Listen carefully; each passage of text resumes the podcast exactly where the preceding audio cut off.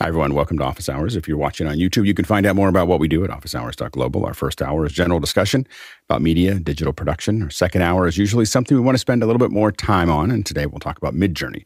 A bunch of us have played with it a fair bit, and we're going to answer your questions. We'll talk a little bit about how to get started, how we use it, where we think it's going, but also really dig into your questions. So if you've got questions for the first hour, first hour is general discussion. So um, any questions around things other than Midjourney and uh, second hour is Midjourney. But if you've got questions, go ahead and, and ask them now. And also ask them, uh, you vote on those questions. Um, you know, voting on the questions make a big difference. We actually or, answer them in order based on voting. So if you if you uh, vote on those questions, it's going to make a big difference on how we uh, manage that. And also, just as as a quick note, we started this this morning. It was a lot of fun. We're getting up a little earlier, getting in a little earlier, and just chatting about the questions. So if you ask those questions early, we will have had time to think about at least some of them um, in, in the in the morning. So uh, ask them early, vote on them early. We start at the top and just go, oh, what do we got here? It's kind of a more of a informal discussion about that. So you can, I think we're starting right now about 6.15 Pacific Standard Time. Before you know it, it'll be like, we're going to start at 4 a.m. and then we're going to talk about the whole show. And then we're going to, then we're going to do the show. And then afterwards, we're going to talk about the show. And this is Howard this is Stern. This is, all, this, is all, this is how this is all going to go. I, as soon as I saw it, because I had so much fun this morning talking about it with everybody, I was like, I was like, oh, this is going to start at five thirty within a month. Anyway, so um, anyway, that's how this is all going to go. All right, uh, let's go ahead and jump into the questions. Keely, what do we have? And there goes my life. This is Jacob Goodnight from Indianapolis, Indiana. He's asking When shopping for monitors, what is your preferred screen size and resolution for a multi monitor home office setup? Any brands or models you recommend? Go ahead, Chris. You know, Jacob, I lean larger when it comes to the monitors. Um, I, we even set up a few edit suites back in the day with the giant cinema 30 inch displays, a pair of them. That ended up being super big. There was like, you know, neck fatigue at the end of the day, looking back and forth. Um, my currently go toward 27 inch and you know four and five K displays. However, in a world of and but I'm in post in a world of streaming, I think it's super important to have a few 1920 by 1080 uh, resolution monitors. There's so much of what we're doing that goes out at HD, and it's good to be able to look at something, you know, corner to corner, full raster, um, the way it is meant to be. Um, so I think it's good to have uh, both resolutions around. Go ahead, Tom. Uh, for my multi view, I use a 43 inch monitor and everything else is 27. So that seems to work out quite well on the desk. Go, Jeffrey. Yeah, for me, it really depends on the job that I'm I'm doing. Like, for instance, if I'm if at here, I basically have a 4K monitor. This is a, a ViewSonic uh, NVIDIA Sync monitor on my right side. On my left side is an old Asus uh, 10. It's basically 1080, and yeah, they've got different color profiles, and of course, each monitor will have a different color profile to it. So if I'm doing like a Photoshop and I want to take a look at the color, I can move it from one to the other. Uh, the other thing, uh, the other monitor I'm working on, uh, I've been playing with different size monitors in the middle here because my camera is right here and I want to put a monitor behind it because uh, in the studio downstairs, I have a big 50 inch monitor in which the camera is in front of, so I can have that uh, look at you, look at me type uh, teleprompter type uh, situation. So looking for a 10 inch monitor, that's going to be 1080p, but it's, it's definitely important to have different types of size and different types of monitors so you can just see what other people will see. Just same thing with audio is different headphones, different speakers to hear the sounds and see what you might have missed. Yeah, I, I, for a while, I mean, for the last when I say for a while, for the last 10 years, I've kind of uh, standardized around 24 inch monitors just because they're modular and I can, I have lots of them. So right now I have uh, five or six of them here. And so I have lots of them on arms. I like them on arms so I can just kind of move them around, to kind of get them to where I want, have them all pointed wherever I want them to be pointed. Um, so um, lots of 24 inch monitors on, on arms. A lot of them, mine are actually 1080. I don't need them at 4K. Um, I am putting a 4K monitor in. I'm about to put a teleprompter in that's 43 inches and it'll be larger right in front of me so that I have stuff for the show. Uh, but I, I don't usually need need a lot of that to, to, to on my day to day work. So, um, and I'm actually creating a whole nother workstation over here that I can route stuff to, so that when I do work work, I can turn over here and do the work, and then when I come on on to meetings, I can have the bigger teleprompter with all the stuff that I want. So a little bit of we'll see how that goes. it's, it's an experiment. It works in my head. Next question. This comes in from Kenneth Jones in Seattle, Washington. LastPass continues to be in the news and it's not good. I'm favoring Bitwarden these days. What do you think? I go with Keeley. Yeah, I have to say I'm a big fan of what 1Password has been doing and and and here I am answering a question with saying no, go to 1Password. The reason being is that I've been reading up on how they handle things with this adding the secret key. There's a really good article on their blog that I would invite people to have a look at and talk about why that then scrambles everything that's in their cloud. So if somebody actually can break into your password vault on their server, it's all meaningless gibberish. So I I believe them in what they're saying. And I think that gives you an extra layer of security that maybe you don't have with other password managers. But I'm looking forward to hearing what all the other panelists think. Go ahead, Jason. So Bitwarden is a just fine choice. Um, all of them are going to be trying to do what's called ephemeral Diffie-Hellman key differentiation with perfect forward secrecy. You know, that nice little just rolls right off the tongue thing. Um, so th- the first part is choose a new password manager, but more importantly, um, you then have to change every password because the issue with LastPass is that your blob is out in um, out in the wild. So um, I wouldn't just knee jerk this. You know, pick one that you like and um, and then get to work. Yeah, go ahead, uh, Courtney.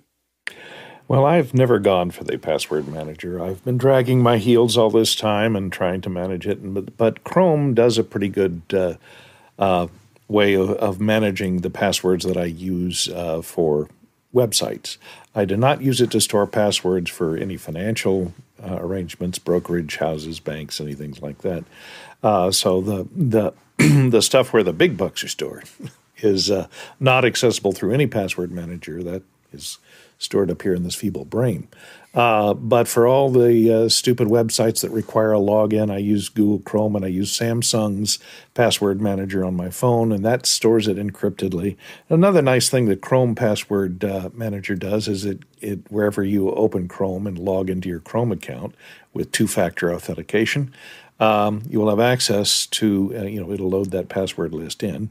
And it also informs you of any passwords in your list that have been um, uh, exposed on the internet. It checks it against an exposed list. It goes out to the dark web and encrypts your password and then encrypts the list of exposed passwords that are for sale on the dark web. And then it compares those, encrypt, those encrypted hashes against each other, and it never has your exposed passwords um, in the in the wild. So it it exposed those, and then it tells you which of your passwords, when you go to the password manager, may have been compromised on the net. So that's handy. Go ahead, Alexander. Yeah, I think Bitwarden's a good solution if you're if you have clients and you have to deal with multiple vaults and uh, you've got a lot of data. Bitwarden's probably the way to go. Actually, a friend of mine who's in IT just spent the last month moving all of his data out of LastPass, so it was a lot of work. You got to regenerate one time passwords, all that sort of stuff. It is a pain, but it sounds like that's the way to go. For personal stuff, I, I've finally moved all of my data out of 1Password because I just want, didn't want to pay a subscription and I don't like Electron apps. I've moved it into Keychain on my Mac and it, they finally support one time passwords. There's some annoying things that it you know doesn't do, but for the most part, I, it was a fairly smooth transition. I got all my data imported. Yeah, and I, I'm, I'm still in LastPass and getting ready to move after this last after the last revelation. I changed my password immediately on the last one, um, but didn't didn't move because I was like, oh, it's going to take a long time. I have a lot of passwords, um, and so uh, and my problem is everything is hashed. So I don't have because I've had LastPass word for 15 years or whatever. So I I have or 10 years or something, and so I don't like changing over is going to be a thing. Um, I think I'm actually leaning towards. I have to admit, keychain. because I was like, how often do I use a PC? So so anyway, so I, I, I, you know how often do I do something cross platform? And it's and so I may do a mixture of Keychain and and Chrome. Um, you know, just because I and 1Password is where I'm leaning towards, so I don't do that. Bitwarden I think is great, but those are the things I'm thinking about right now. Next question. On the panel today, Alexander Knight from Vancouver, BC. What lighting strategy is suggested to minimize how tired your client looks on camera? Should I shine a small directional light to try to get more light under their eyes? Go ahead, Alexander. Yeah, I just wanted to preface this. I think I've asked this question before, but I didn't document the lights that people suggested. Uh, I'm in a really, really tight space. I've made some changes to uh, the setup in the living room where I have people sit. And so there, one of the cameras uh, that faces the client is in the corner, and it's in a very very tight space. So I'm thinking of a small light. I haven't talked to the client about wearing makeup yet, so I guess that's another s- situation. But he's always complaining about the eye bags, and then the other issue is because he has darker skin too. It's just getting the light in this sort of area, but I also don't want to blind him either. Mm-hmm. Yeah, go ahead, Courtney. Um, a ring light is typically the solution for this, but if uh, your client wears glasses, that can be problematic because then you'll see the little circles reflected in their glasses. Uh, because the ring light surrounds the uh, image, the lens, uh, it washes, it doesn't generate any shadows uh, in the lens, so it washes out all those wrinkles and fills in the bags and under the eyes. But if you do wear glasses occasionally, there are things like this that is uh, what I'm using to fill under my hat. Um, it's a little USB uh, uh, device fits into the any USB connector because it's got a USB uh, connector on the bottom of it. Oops, and it has um, a touch uh, touch back and it's dimmable. Uh, so you can just touch the back and dim it down to any level, and it's balanced for this one's balanced for tungsten. And so I use that just on a little uh, a USB extension to fill under the hat, and you can position it just about anywhere. So it's very handy for that. And Bill? This has been a problem forever. That's why in cinematography they call little eye lights OBs because it goes back to Merle Oberon, who was like an, an early, early uh, film star. Um, there's got to be something that's coming from an angle of incidence that is below the slope of your eyes. If, like me, you have relatively deep eye ridges, to get some sort of light in there. My key light is coming from about 45 degrees up. But if I didn't have the two uh, fill lights that I have on my desk mount, and they're just inexpensive panel lights. They're about maybe 14, no, 12 inches wide and three inches tall. But those I use to fill up this internal stuff so that you can see inside and that my eyes have some light. So it's a specific thing. Doesn't matter what kind of light you use, as long as it's color balanced with the rest of the stuff. But getting something below that uh, highlight highlight position and getting something to fill up, do underfill is a really good thing if you want people to look less baggy that way. Good. Good, Liberty. And I mentioned this prior to the show of like just concealer can do wonders. So having a shade that is just almost like right, so almost skin tone, so match like right under there, in addition to, of course, all the light information, but it will go a really long way and also some foundation and a shade lighter so that right here on the cheeks, so when they're talking and smile, that it draws the attention there versus right there under the bags under the eyes. Yeah, and um, one of the things that's really popular, if you look at this photo here, this is a um, uh, are these these these right here. So this is um, these are little Rosco light panels um, and uh, or light pads, I think they're called. And uh, you can get there's lots of different ones. What's interesting about them is is the way that they work is that they they are actually etched glass with edge LEDs. So it it, it basically illuminates the glass, and the glass kind of gives a big, nice, soft light. Um, so you put these on either side of a of a um, uh, of a monitor or something like that, and that's going to do a kind of a fill going up um, to make that work. So that's a that's another one that's pretty popular um, for a lot of uh, a lot of broadcasters. Um, next question. This comes in from Grant Whitehead in Adelaide, Australia. Netflix is doing a live comedy special that will be available on demand afterwards, but also doing a pre and post show that won't be. What do you think of this model? And there's a link to Netflix. Go, Jason. I think it's fascinating. Also, I think they chose their talent very carefully because people are going to tune in purely, um, at least Netflix hopes, um, for like, you know, just kind of the off the cuff stuff um, that uh, Chris Rock will say. So Good. yeah, I'm for them. Yeah. Good, Liberty. Yeah, I think it's interesting how they are now kind of being like TV with like creating this special event. I've done a lot of, if you think about Netflix and when a new show comes out, Twitter is where those conversations, they have watch parties. So now they're bringing that watch party experience into their app. I'm very interested in what the data will look like of people who are actually tuning in live, um, both pre, post, well, the entire experience to see about that. And as Jason said, they've got all the celeb all the celeb power. So uh, it'll be interesting to see if this is a model that they'll continue to use, especially with the news that they just um, made with just shutting down people's accounts if they're sharing passwords. Um, so I'm I'm highly looking at this. I'm interested in this move. Yeah, it'll be interesting to see how it works. I think the, the pre and post show will probably interest folks. My whole thing is is that I've worked on a lot of comedy specials, and, and the thing is is that the one you see on Netflix, the ones that you see there right now, are usually about somewhere between 75 and 80% of the show. They got rid of the parts that were didn't work, right? And so the the issue is is that um, we're now we now get to watch the part that didn't work and we don't get any interaction so it's not like it's not like we're part of the show i'm not sure why i would spend time watching something that was rougher than I could have just watched it later when it was edited down to what was funny. Um, you know, so the so I think that I um, I think that that's the the problem I have is that I don't know without interaction I don't know why you do live. Like I I think that's the thing without you do sports, breaking news, and interaction. Those are the three things that we we think about with live. And when you don't do one of those three, I kind of go, well, see.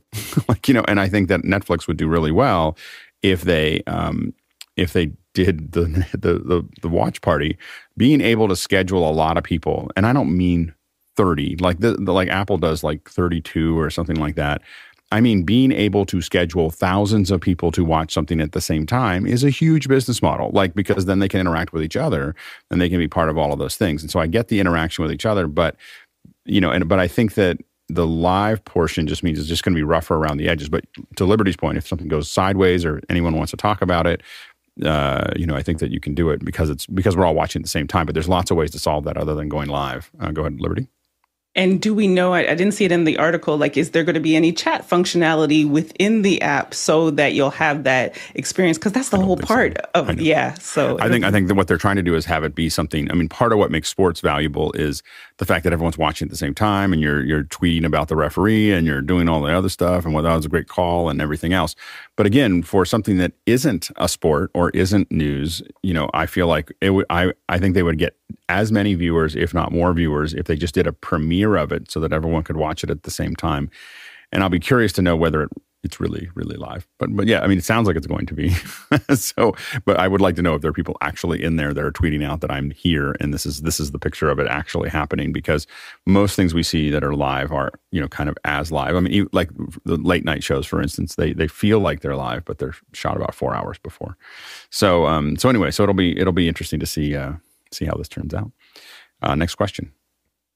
Alexander Knight from Vancouver, BC is back. And on our panel, how do you delete media from the library on the ATEM? There doesn't appear to be a delete button. Selecting an image and pressing delete on the keyboard doesn't do anything. Go ahead, Courtney.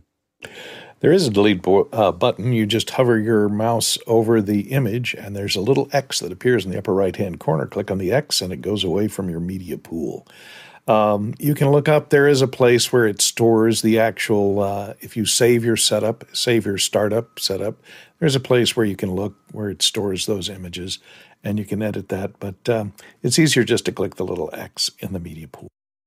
Uh, go ahead, Tom. Well, of course, Courtney's got it completely correct. And there's the little X. There you go, uh, Alexander. Yeah, I'm not getting it, but I'm wondering if it's because the media player engine that I'm on right now. So does it not let you delete it while it's active? Is that the problem? Mm, I don't think so. Uh, maybe, but um, are you? Uh, but you're using the, you're talking about the media pool, right? In in the ATEM. Yeah. So I can I can see. So still one is not actively on right now. I can see the X, but on the second image, there's no X. I can't actually delete it. Weird. I believe it's if it's sorry for butting in. If it is loaded into your media player and not in the media library, I don't think you can delete it while it's on the air. Okay, that, that's it then. There you go. Uh, next question. This comes from Mark Giuliani from Washington, D.C. I'm working with 6K and 4K Blackmagic RAW files in Resolve from three cams and green screen. After applying a plugin to remove noise, playback is choppy. What should I be recording in? Should I be recording in another format? And what can I do with the current footage to make playback smoother? Good, Bill. Uh, so, pixel by pixel noise reduction software is some of the most intensive processing that most video images go under. Um, and a lot of these modern systems are such that they try to do everything on the fly, and that can be incredibly difficult for the camera or for your your computer, your whole system to process those files and plug them out in real time. For me, whenever I have any kind of choppy playback on something and I know I've applied any kind of filter to that's going to take a lot of processing, is to bake it in by exporting the file and play that back. I know you can't work on it live, but once you uh, export it to your desktop as a single file, all those calculations have been done once, and that'll usually play back much smoother than trying to play it off your active timeline. Yeah, go ahead, Jason in addition to that, moving to um, a, you know a lower resolution or a proxy codec um, can can allow you to continue to work live while um, you know being able to switch back when you're finished. Yeah, and you can uh, you can also selectively um, render stuff out, pre-render stuff out that that is going to inside of Resolve, so that you'll pre-render that, and then as long as you don't change it, if you don't change anything, um, uh, you can change things above it actually, but you can't change things, you know, if it's doing some kind of compositing layer. So anything below that, so you can pre-render um, those things, and that way you don't have to render them out and bring them back in they're just in there as a you know as a playback. So that a lot of apps have that and resolve does as well. So you can pre-render those assets. Um, and then there as long as you don't change anything related to those assets they will stay the same way. If you do a proxy that's going to make it even faster because it's going to you know play out and it's going to build it into a format it knows it can play out well. Proxies and resolve have been a little bit unstable for me where I, I lose audio sync, you know, badly.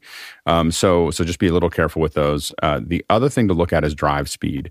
So even though it's a processor heavy issue, it is it's the way that it brings that audio that that video back.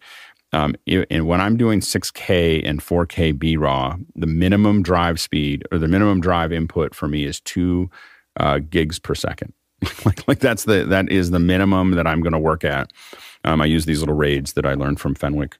Uh, these little, these little, these are OWC little um, NVMe raids. These have four, um, and I get about I get about two thousand on these things. Um, and uh, but that's the minimum drive speed. Now the one inside my studio is five gigs, so so it's it it goes even faster when I do those kind of things. But you want to really think about that speed because it's it's really really important um, because it'll make everything run a little bit faster because delivering those frames faster for the CPU. The other thing to look at is what processor you're using. Are you using an M1, M2 mm-hmm. on a Mac? Um, those are going to make a big difference. Uh, if you're using it, I don't really consider. I mean, if you're doing 6K and 4K, I wouldn't consider, and you're doing anything, any kind of work, I wouldn't consider anything less than an M1 to be fast enough to do what you want to do. And then finally, RAM. You know, because it's got to save all that stuff up in RAM. So make sure you're if you're doing anything that's slowing down, uh, look at how much you bought. If you have an M1, it's how much you bought. You can't put more in. so, so anyway, but this is one of the reasons that you might want to buy more RAM with uh, with your machines. Next question. Alexander Knight from Vancouver, BC. I recorded internally on my ATEM Extreme ISO and didn't realize when I hit record that I had the wrong file name. I renamed the project file and all individual files all individual files to have all the correct episode numbers. Now the timeline is offline. How do I relink? Go ahead, Alexander. Yeah, so I clearly got myself into some trouble here. I guess there's more to the DaVinci Resolve project file because I did rename all the files. I thought that would fix it. I opened it up and I've got now it says all media offline. So yeah, I'm not sure what to do at this point. Here you go, Jason. Um, okay, if you really wanted to do this, which you shouldn't, um, you could actually go in and find and replace in the XML. And that is a crazy, crazy way to do it.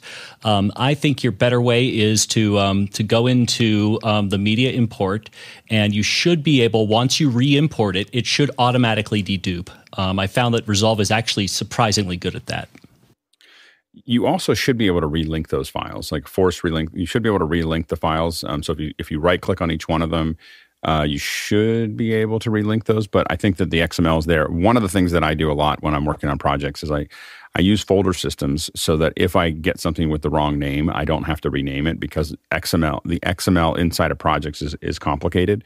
And so a lot of times I try to keep them in a folder that's properly, um, and that's how I build all my systems is for folders. Um, that way I can throw anything I want into them. I tr- still try to name the files correctly, but if I don't name the files correctly or they come to me uh, incorrect, I just move them into that folder. I can still find everything I need to find, but I'm but I don't need to change the name of the files um, because there's oftentimes in things I've worked on there's so many dependencies as Jason out, outlined that you don't want to change those because you don't know where they all are. But but in the XML you could try it. I'd love to have you try the XML and tell us if it worked, and then and then try to relink. It'd be great. Um, next question.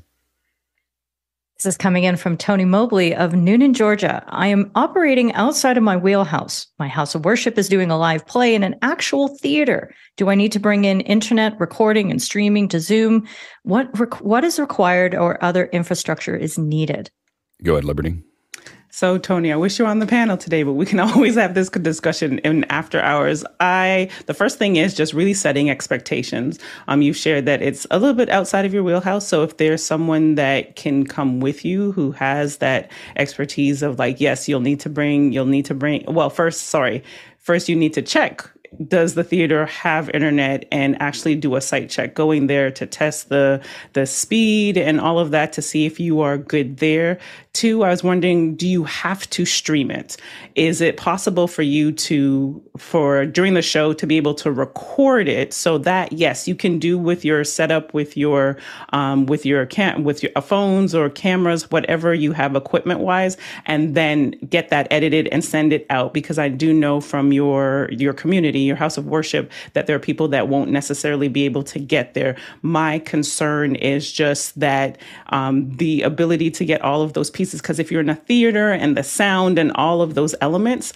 now if you can set the expectation that they say, no, we really do want to go live, getting um, even doing it on a, a mobile device and having one shot, but definitely setting the expectation for what the experience will be like, keeping it simple um, is the best way to go instead of trying to pull all these elements that have so many um, so many things that could arise and without having people there that can mitigate those risks. So my recommendation is keeping it simple. Good, Bill. That's a good. That's a very good suggestion. I will say, remember too the rule that we talk about here on office hours a lot, which is the audio is carrying more information typically, even in a service like this than anything else. So if you can get the audio done correctly, if the house of worship uh, or if the theater has any sort of miking system in place so that the people on the stage can be heard well, if you can figure out how to get a tap of that into your feed if the audio is good, they will forgive a little bit of instability or a little, you know, the the one simple wide thing. If they can't hear, then the communication of what's happening in the service falls apart. Sorry, mouse got stuck in the wrong wrong computer. Um, the uh, uh, um, also just think about if there, there's a sometimes we get into this thing like this is the mission, this is what I have to do, and we just start solving that problem and we don't come back to ask whether we should do it or not. Um, so so i just uh, you know i think liberty goes kind of touching on this of manage expectations. The chances of someone watching something that is done in a theater without the proper proper cameraing for more than about three or four minutes is very low. Like i just you know as someone who's done a lot of these shows um, theaters have low average view time in general. So when you have a theater thing and you put it on a live stream, um, not many people are watching for very long. Um, and then because and then if you have it as a low quality, people watch it even less. Um, and so you just want to really look at uh, when you have limited access and limited materials, and you don't have good mics theoretically, and you don't have the cameras that are really going to capture this. Are people really going to watch it? And so when you think about that, the effort, it might be worth it to learn and to do those things but you may find that you're not serving that many people very well, and they might have been better off. You know, I mean, literally, they just may not spend a lot of time doing it, uh, watching it. So, so just think about that that you know, you know effort in those areas. Theaters are really hard to shoot when you have good cameras, um, and harder to shoot when you don't have the infrastructure. Um, next question. This comes in from Jack Cannon in Phoenix, Arizona. Any recommendations for a product that connects a 15.6 inch screen to the PK1 Extreme stand for the ATEM Mini Extreme? Go, Jason. Let me start with what you shouldn't do. You shouldn't use those little 3D printed um, cold shoe things. And then second, you probably shouldn't do this at all because of the leverage of, um, you know, the potential of tipping that over. Um, that said, if you really, really, really want to do it, any sort of ball and socket, uh, maybe into a frame, should be able to do it nicely. Yeah, I'd be tempted to a little bit of both of what of I, I don't know. I don't have an answer exactly but looking at, at this, this frame base basically is a frame for the ATEM, uh, for the, either the ATEM Mini or the ATEM Extreme, and it's got it has some um, cold shoe mounts that are there. Uh, I think that Jason's right that there's a high probability that that would probably shear, um, you know, and you definitely would want them to be metal at least, um, you know, for that. But I think that you may want to think about a frame that is behind that that is going you're going to use those cold shoes to attach it to so you can secure it to them but it's got its feet the feet of that frame that holds the monitor are on the same plane as the feet of the of the switcher. So i would put something down that would go down there. I don't to be honest with you if i was going to do this i'd machine it. You know like I, I you know I, I, wouldn't probably print it. You might be able to print it out but i think that jason's correct that a 15 inch monitor is going to have a lot of leverage. And so as you start to move it it's going to have you know it's going to uh, potentially be difficult, you know, to keep there. But I think that if you gave it, if you let it put its feet on the ground and then attach it to the frame, I think you'd probably be better off. Um, next question. Comes in from Douglas Carmichael. What other hardware based, preferably Thunderbolt, Dante audio interfaces would the panel recommend other than the RME DigiFace Dante? Go, Jason. All right. Um, you've asked this many times, Douglas, and I'll, I'll try to answer it as succinctly as possible. Absolutely any interface. I challenge you, to, as long as it's not the but, native Mac the Ethernet. But, but, but, but, from a computer, from a computer to Dante, all the channels. Like, how? Do, what would you do there? OWC. No, no, no. But that's not gonna. That's not gonna. But that's but you still need to do it. He's trying to get directly to Dante, not not just having a. He's looking for an interface that's going to get to. I mean, he's not. I think he's not talking about using like the virtual card. So he's looking for how do I have an interface that comes out of out of a. am um, assuming that that's what he's trying to do. Um, is try to get the audio interface. Uh, right. He's trying to replace his waves grid. Right. Right. So so the thing is, is that I mean, I think that what you're going to want to do is have Dante somewhere on the network and then you're going to want to have um, you know somewhere on a hardware network and then you're going to want to have the virtual sound card still in there. I think the virtual sound card is how you're going to get audio out of that computer if you're not going to use an external thing. Now there is um, yeah we'll have to we'll, we'll, we'll, keep we'll keep thinking on that. I, I i don't have a direct answer for that. Next question. Whoops you're muted keeley this comes from Paul Terry Wallace in Austin, Texas. Anker just came out with a colorful lapel wireless mic for $200 US. Is this a lav mic breakthrough? And there's a link. Go, Bill. It's an interesting product. I was not on my radar. I think it's brand new. Uh, let me switch to a little bit of their website and I'll show you what this little thing is. It's the button on this woman's kind of collar here. It is a magnetic or pinnable little microphone uh, that does two things. It's not just a wireless transmitter. It's also a local onboard recorder.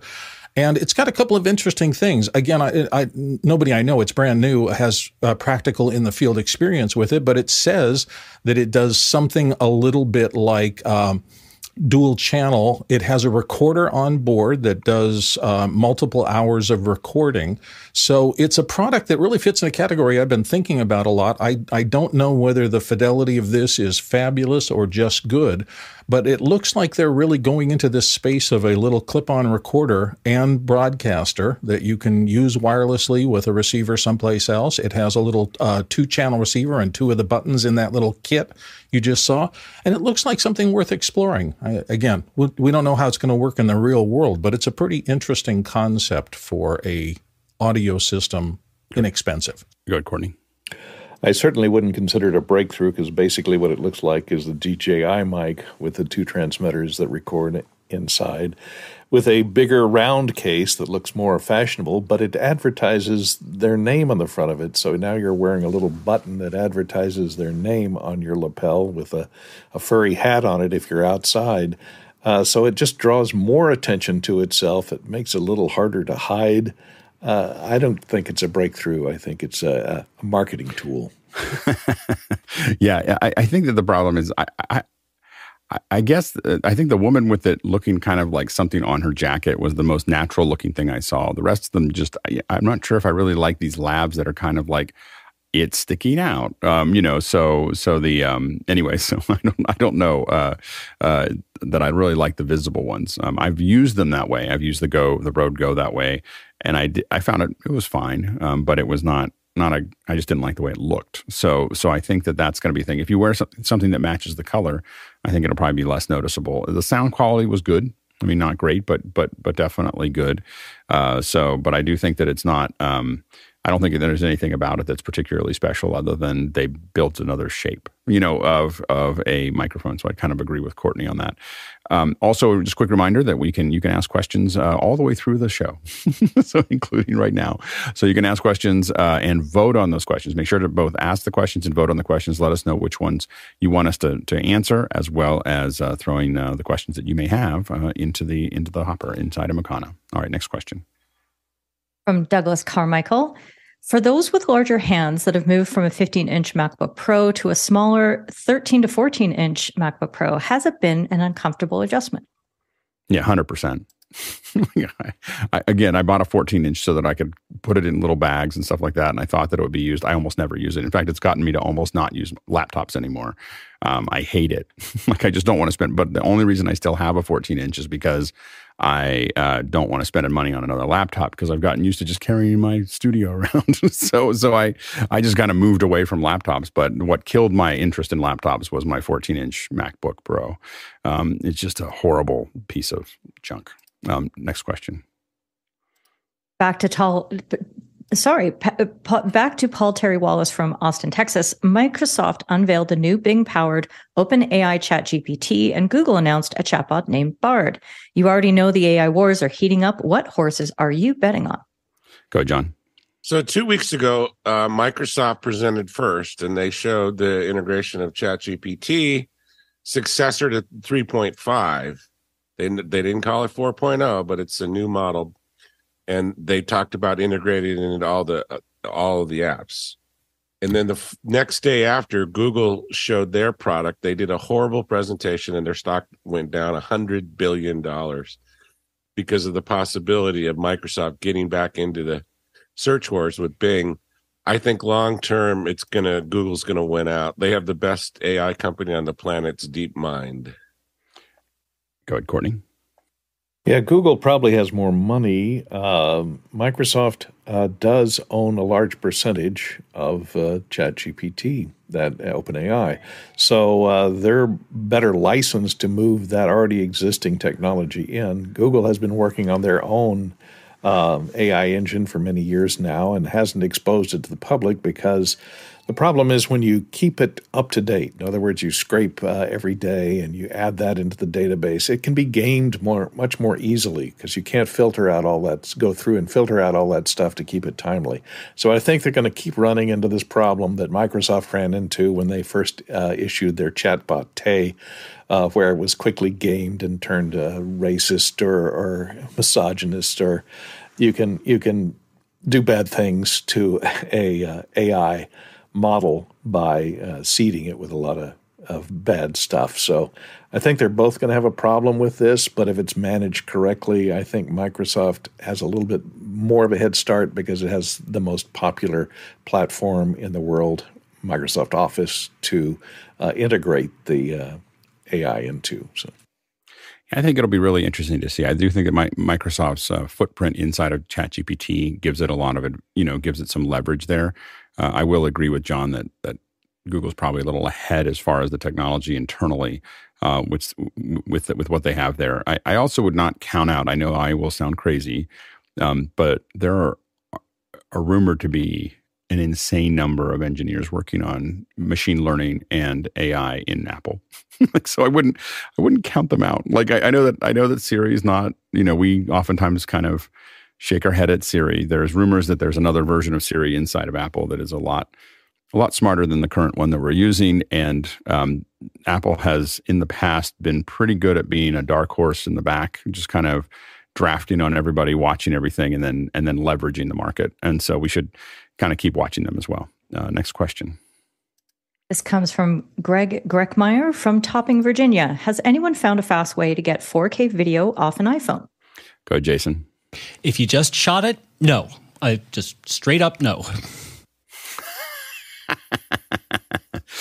um, yeah, I think, I mean, the fastest way to do it is lightning, you know, out of your phone. I think this is why, I mean, I don't care about the European Union, but I really want the iPhone to have a USB C just so I can pull the files off faster.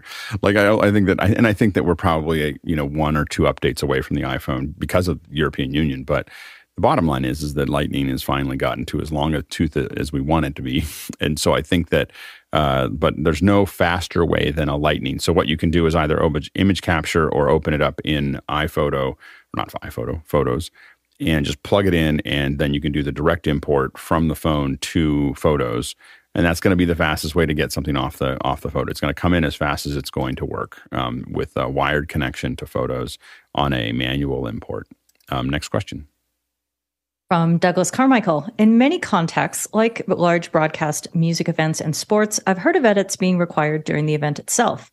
I've developed a basic level of comfort with Resolve. What is the secret to editing quickly? EVS. so the EVS is how edit things are edited quickly.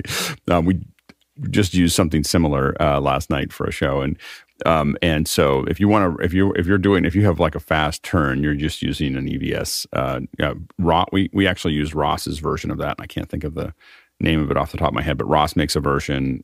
Everts Evertz makes Dreamcatcher. EVS is EVS. And so we, um, but you can. It, these are these are disk systems that basically record all the time, and then you can start setting in and out points as fast as you as as you want um, to to make those those things there. So what it's doing is it's not having to re-edit, re it's not having to re-render anything. What you're doing is setting up a database of in and out points. So you're just going, I want to go from here to here and here to here and here to here and here to here.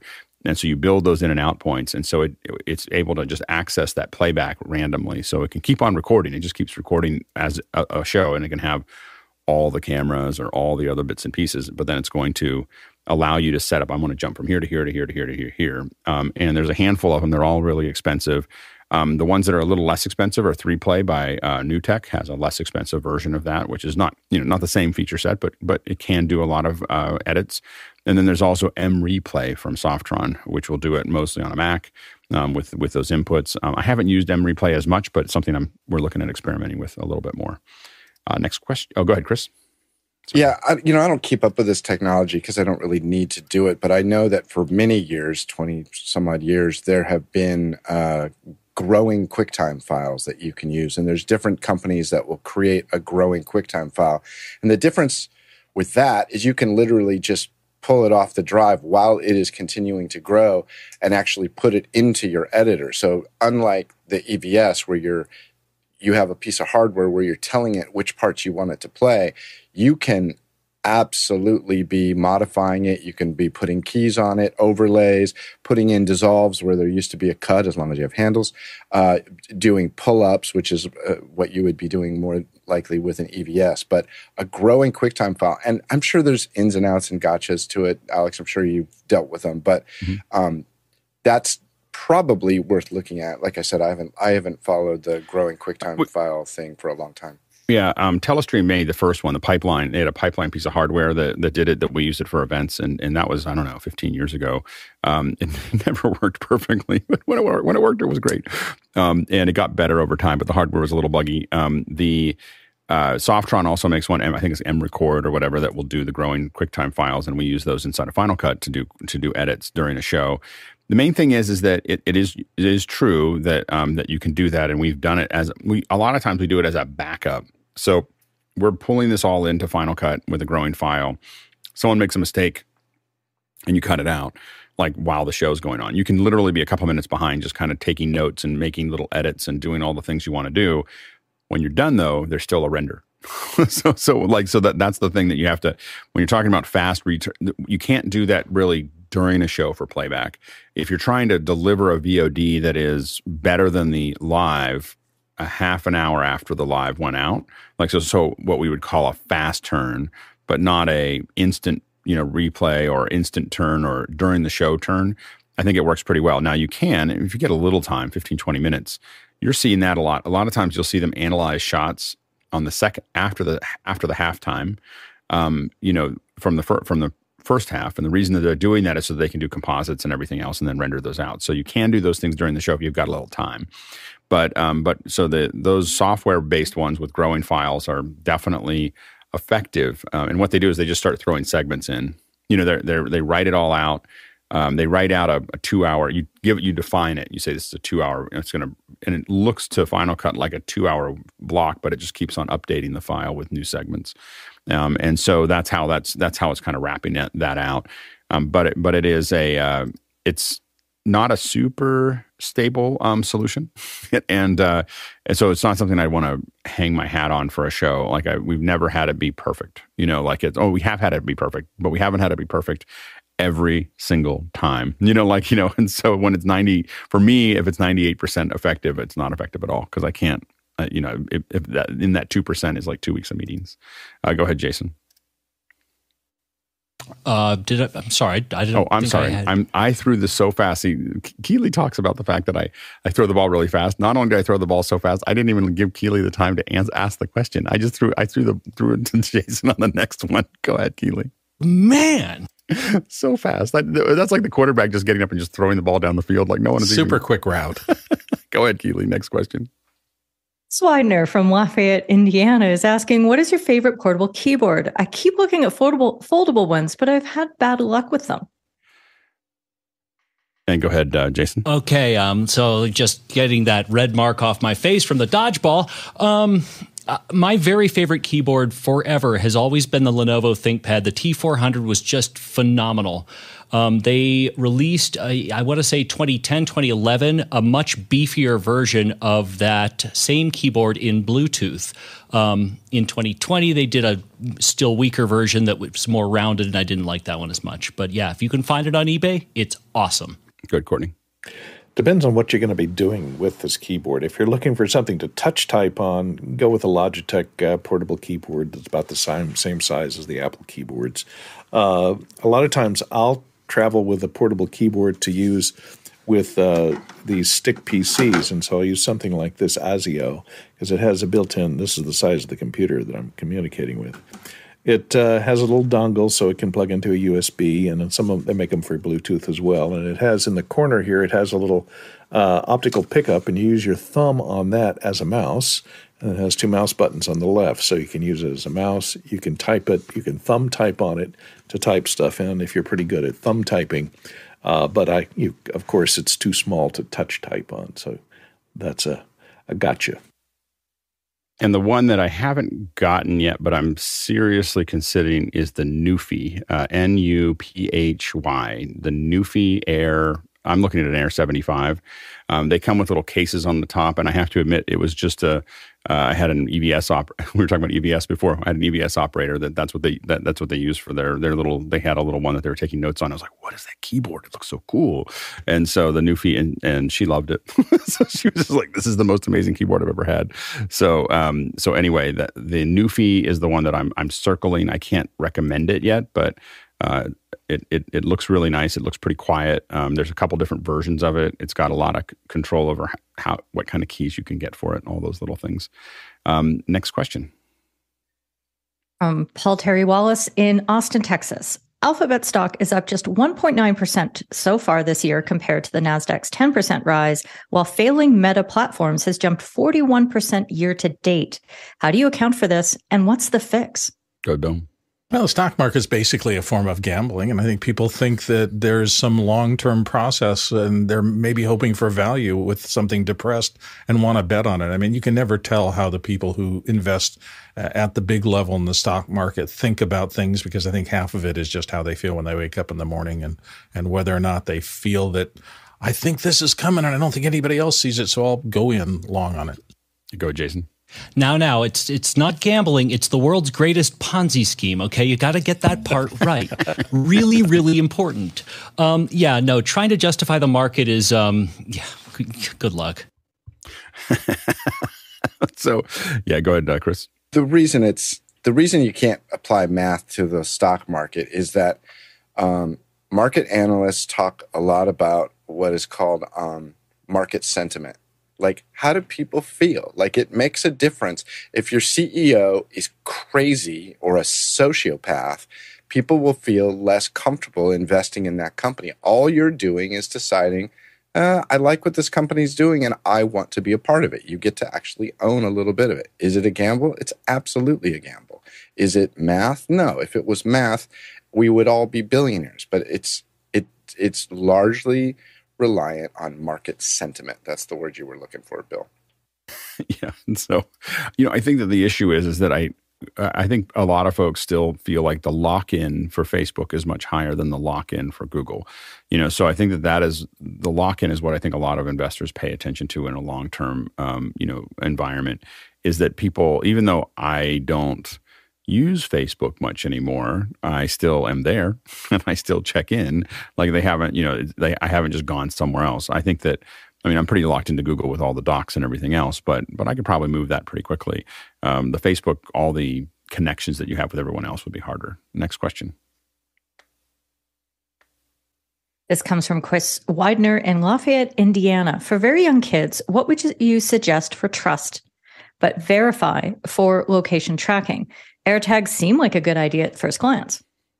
My whole family has some version of AirTags on them, you know, whether it's in their bag or or in their uh, you know on their keychain, on my keychain, and everything else. And uh, and we just do it so we can find each other. like we're trying to go somewhere. Like where is that? Where are they? If we're at a park or if we're at a at a, you know some kind of amusement thing or whatever it is, uh, it's so much easier to organize um, with that that process. Um, so uh, so I, you know I think the AirTags work great. Um, I don't know if I would depend on them that much, but throwing them into a bag uh, is, is probably not a not a bad idea. I throw, I don't know, I probably have on my account now. I probably have thirty or forty AirTags that I put on things. You know, like I've just slowly, and I didn't buy them all at one time. It's like, oh, I need another five of these, and I'll put this on this, and I'll put these on there. I'll put them in the car. I'll put them in the, and it, like I had a FedEx. Um, we, we put them in all of our cases that we ship and um, and Fed and I I could not only tell you when FedEx didn't deliver our, our case on Friday, I could tell you not only where it was, but what part of the building it was. Like it's in the back corner, and then I saw they moved it to the front corner. Then I saw they moved it to another place, and we were going to send someone to LAX to pick it up, but we didn't because we had to call FedEx because we see we saw that they had moved it to another location. Um, so you know our our ability to like manage our resources was dramatically changed by just having those AirTags in our bags. I don't think I would travel without an AirTag in every bag I own now. Um, go ahead, Bill. Yeah, you're going to always see these stories of abuse of this technology, but the technology itself is so powerful and it can be used for so much just relief and goodness. Alex is articulating some of them. You know, where is my thing? Where is my dog? Where is, you know, and as long as there's consent and everybody's going, if my wife wants to find me, I'm happy for her to always yeah. keep track of me. Yeah, go ahead, Courtney. Well, teenagers are pretty smart and they're going to learn pretty quickly to leave their AirTags at Jennifer's house and then they go out somewhere and you think, oh, they're over at Jennifer's house. I, we're not trying to keep track of them. My, my, my kids are, like we're just trying to know where they when we're trying to meet somewhere. We're trying to find it, and they know that they're there. They're on the they're in their bag. They're the ones that put them there. So if they want to take them off, they can. So right. and, but the solution would be to superglue them to the small of their back, and then Child Protective Services. you got to get it right so that they can't reach the back of the head. I don't, I don't, know why you're doing superglue when you can just you know um, you know implant surgically it, implant yes. them. Yeah, exactly. Um, that's when Child exactly. Protective Services comes and takes your children away. Exactly. Next question. From Alexander Knight in Vancouver, BC, for Mr. Lindsay, are you using SDI ATEM in your main setup now? How reliable has the USB webcam output been? I'm curious if Blackmagic Magic has made any other undocumented internal changes to chipsets. Embarrassingly, I haven't had time. I've just had so many productions rolling through that I haven't had time to flip my system yet.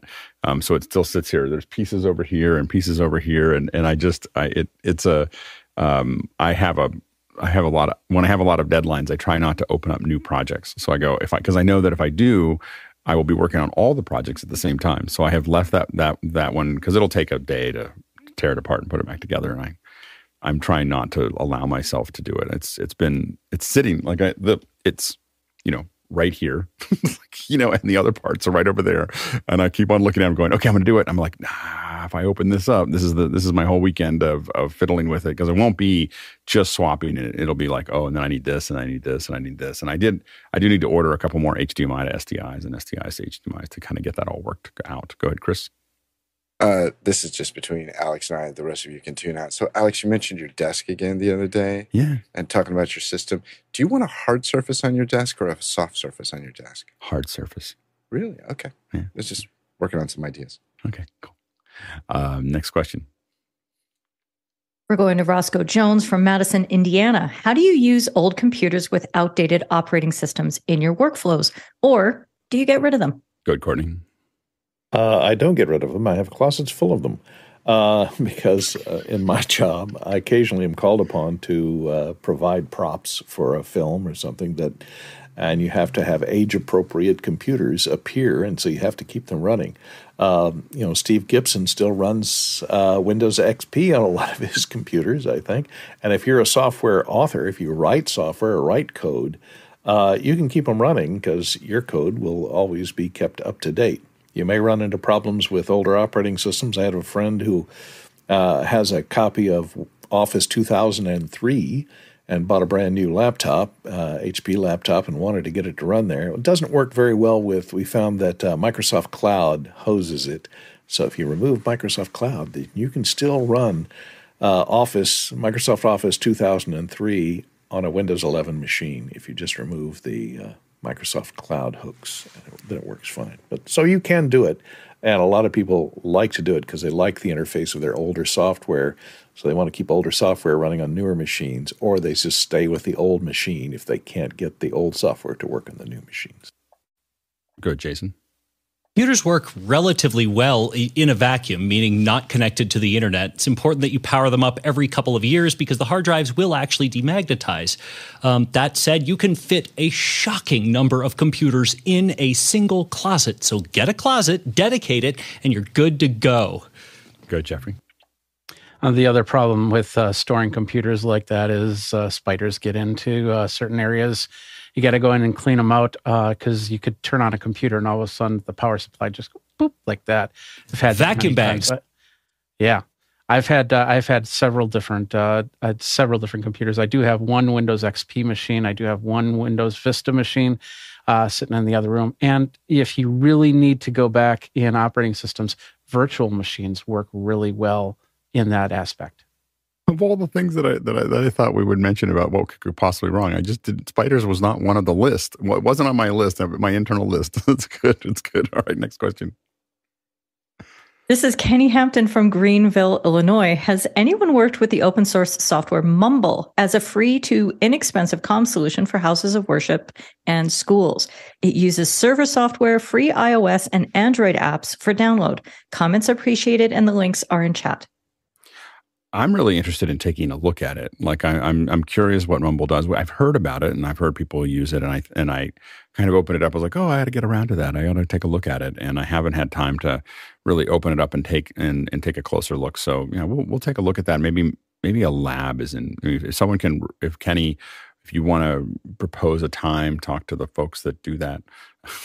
Josh and Roy, see if we can find out when uh, when that can uh, when we might be able to put that in. But I think it'd be kind of fun for us to to take a look at that and see what we can do. Uh, next question. This comes from Bob Sturdivant from Nairobi, Kenya. What are YouTube shorts? Are they only vertical format? And do we still use the rule of thirds? Go ahead, Alexander. Yeah, every, these days everyone's trying to copy TikTok. So YouTube Shorts, yes, they are vertical video, and uh, the way I do them is um, you want to have the talent frame dead center. Otherwise, if they're slightly off, it's very easy to get them out of frame. So you really, really have to pay attention to that for for vertical video. Yeah, the um, yeah, go ahead, Jeffrey. Uh, one other thing to remember is YouTube is one minute in shorts. If you go one minute point one, it becomes a regular YouTube video. You've got to be underneath that one minute. And I've been uh, I've been taking a lot of my old videos and just actually just uh, re redoing them in shorts uh, to shorten them down and, and, make them pop again. Yeah, I, I I have to say that I, I um I I really enjoy YouTube Shorts. To some, you know, I'm I'm kind of going back and forth between YouTube Shorts and TikTok and trying to figure out where things matter. Uh, and as a viewer, what I like the, the good thing about YouTube Shorts is that it's limited to a minute. I felt like TikTok, my my viewing time on TikTok dropped a solid 80, 90% when they went over a minute. Like I just I just realized I was like, because I get to TikToks, I'm like, oh my gosh, I look at the little thing that's going to slide. I'm like, this is going to be three minutes long. I am not going to sit here for three minutes watching this. You know, like like you know, and and and and so it just it created so much stress. I like TikToks when they were 15 seconds of music and then the rest of it you're kind of on your own. Um, and and so the the one one minute is the outer limits for me, and so I just skip TikToks that are long. Um, and uh, so the um, uh, but but I think that so I like that. The thing that's missing, I I oftentimes feel is the memes. And I don't know if if, if Jeffrey and, and Alex, if you if you find that like I don't really feel like there's a meme culture in shorts you know there's a creation culture but you know you know th- there's a different thing in in, in um i'm going to open this up here Let's see if this works. Um so like this is a good example of oh, i don't know if this is a good one hold on. Um but there's a there's right now there's a meme like so for instance with that's coming out of the, the, an inc- incredibly what is it the uh, unbearable likeness of great likeness of greatness or the unbearable Ta- Unbearable uh, lightness of being. Uh, no, no, no. That's an old one. This is a new one with uh, Nick Cage. There's a shot where the camera goes to him and he, he looks really concerned, and then it looks over at at uh, Pedro Pascal, and he's like, he's like he's a crazy look on his face, and and and. It's just everywhere. It's you know when I walk into there was one where, where it was like I when I walk into an office the concern one anyway the point is that thing has been used like 10,000 times and it's it's just a fun rat hole to see how people take there is something about the connection between people taking a similar video and showing how it how their experience applies to it that is really powerful in TikTok and lost in shorts. You know like and and I think that that's it's something a couple of us have been talking about is that, that that shared experience the fact that sharing the content is part of the tiktok culture. The funniest uh, the the, the um, uh, inception version of this was people started using um, the Verve Pipe's freshman because they were using the freshman filter. And so they were using the um, the freshman filter and uh, um, you know so they're using that music and they're all showing themselves as teenagers because there's a teenage filter or whatever. Anyway, so after a little bit of time, Brian Vander Ark, who is the lead singer for the Verve Pipe, came on and did one of him going, you know, I, you know, like his, and he goes, the only thing I regret, you know, the only thing I would love to do if I went back as a teenager is write two hit songs. so, so was, which I thought was great. so anyway, but it was, but it showed him, and he did, he did it, and there was something, there was something so meta about him doing one to his, his, his song was already peaking, and and him jumping into that, I thought was um was pretty great. Uh, anyway, uh, go ahead, Alexander. Yeah, I can only speak to my experience uh, having doubled down on this uh, on on shorts content. I haven't found it nearly as successful as TikTok. And, and, just to give you an example, a lot of the videos that I've been putting up on on uh, YouTube Shorts for my client, you know, get, they get a couple thousand views, and then those same videos on TikTok, 200,000, 300,000, 400,000. So it, it's not the same culture on YouTube. It just isn't. Yeah, go Jeffrey. Yeah, I totally agree on that. Mostly because they kept they keep saying if you want to do YouTube, you want to niche down, and if your shorts are not niche down as much as your long form content, then uh, then it's it it doesn't work. Whereas TikTok is like you could throw throw throw the paint at the wall and see what sticks type thing, um, and especially because they also have uh, the duets and they have the stitches and, and other stuff like that. So if you do the uh, skating down the street, listening to Fleetwood Mac, drinking uh, uh Capri Sun or whatever that drink was, then uh, everybody can copy and paste that. But the one thing that I really hate especially if you're watching on Facebook or YouTube, is anything that's that's ripped straight from TikTok. You see the little TikTok thing bouncing around. I just I just stop watching those uh, because I'll watch them on TikTok, but I won't watch them on YouTube or Facebook for that matter. Yeah, I, I will. I, I, agree with you there. That, but I, I'm generally that way with everything. I don't think you should repurpose content from one platform to another. I think that you should build content for that platform and then build content for another platform. But repurposing them is not something that I. Oh, I repurpose it. I just, uh, I just make sure that you know, like for instance, on the top, I'll have, uh, I'll, I'll have hashtag TikTok Tech on my mm-hmm. TikToks. But then when I go to Instagram, I'll go Instagram Tech. I'll use the same video but I'll put in different graphics. I guess when I do when I do those mostly for clients, I don't do a lot for myself. Um, I format and plan the shoot for each piece of those things. I very rarely cut things out, or I shoot really high resolution, pan and scan differently. So you get a 16 by 9 on YouTube, you'll get a 9 by 16 on, uh, you know, and I'm panning and scanning, and but reformatting that. It takes a lot more work, but I find that that it's a lot more effective to give to make sure that people, as soon as people feel like you're re, I find that as soon as you find people feel like you're repurposing your Instagram into TikTok or vice versa, uh, the you know the, the, the connection isn't quite there. You're not you're not uh, native anymore. so so anyway, um, a quick reminder: we, we're going to push a couple of the questions back. The general questions you can always put those in if you if we pushed your question back. Uh, we're trying to let people know because we realize people sometimes don't know that when we push your question back, you can bring it in tomorrow, um, tomorrow morning. So uh, so d- definitely uh, take take advantage of that. So we pushed a couple questions back so we can move to the second hour. Um, and uh, we are, but you can bring those in tomorrow morning. A reminder also that we're starting to get up early, earlier um, for us anyway, and and really discussing some of these questions before the show. So if you're if you're watching, uh, you can come in about six fifteen Pacific Standard Time. We're kind of looking through some of the questions that might get earlier because we didn't get through very many of them this morning.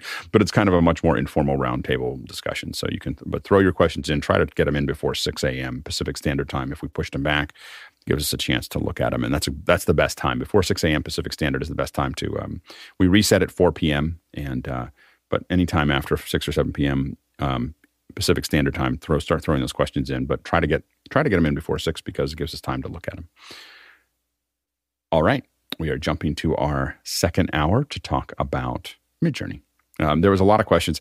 I did a little video for uh, for Midjourney um, for for Twit, and I think a lot of people asked about it. And I was like, well, I could just just do a whole hour and talk about it. This isn't me doing a whole hour of of Midjourney. Um, this is really just uh, there's a bunch of folks here that are playing with it, so we want to have people. Um, you know, if you have things you want to talk about related to that, um, we don't really want to show a lot of slides, but if you have a couple things that you want to talk about or, or a couple things you want to discuss, um, let us know. Just for the panel, go ahead and throw your your hand up, and we can discuss it. But what I thought I'd do is kind of try to give you a quick overview of um, of what that looks like, and so I'm just going to try to get this um, set up uh, correctly here.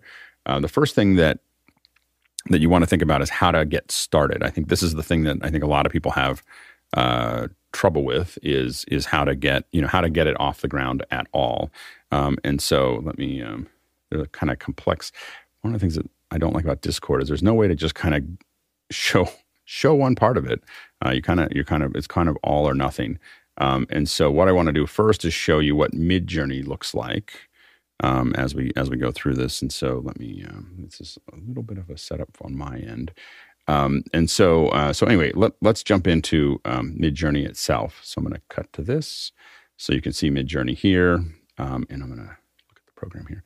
So so what you have here is uh, this is Midjourney, and you can get to Midjourney just simply going to midjourney.com it'll send you right into the Discord, you know, the, the Midjourney Discord if you say you want to start up. So you're going to see this here.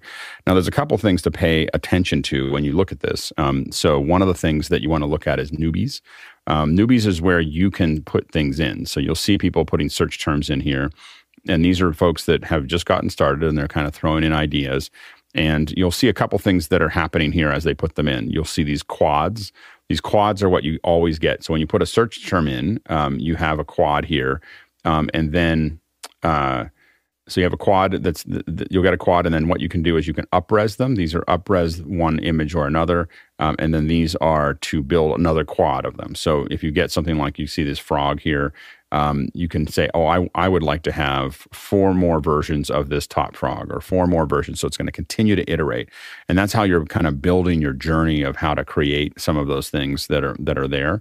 Um, so you can see someone else requested those. And so the newbies, and this is what you're going to see over and over again. Someone asked for a high res version of that. Um, and so you have, and, and as we do this, by the way, throw those questions in. We'll we'll we'll answer your questions here. We'll jump to questions pretty quickly um, uh, after after we get going here. Now, I would not start here. Um, what I would do is go down to my recommendation is to go to the themes, and you'll see these abstracts, characters. So this is where folks that really know what they're doing are, are, doing. There's a daily theme.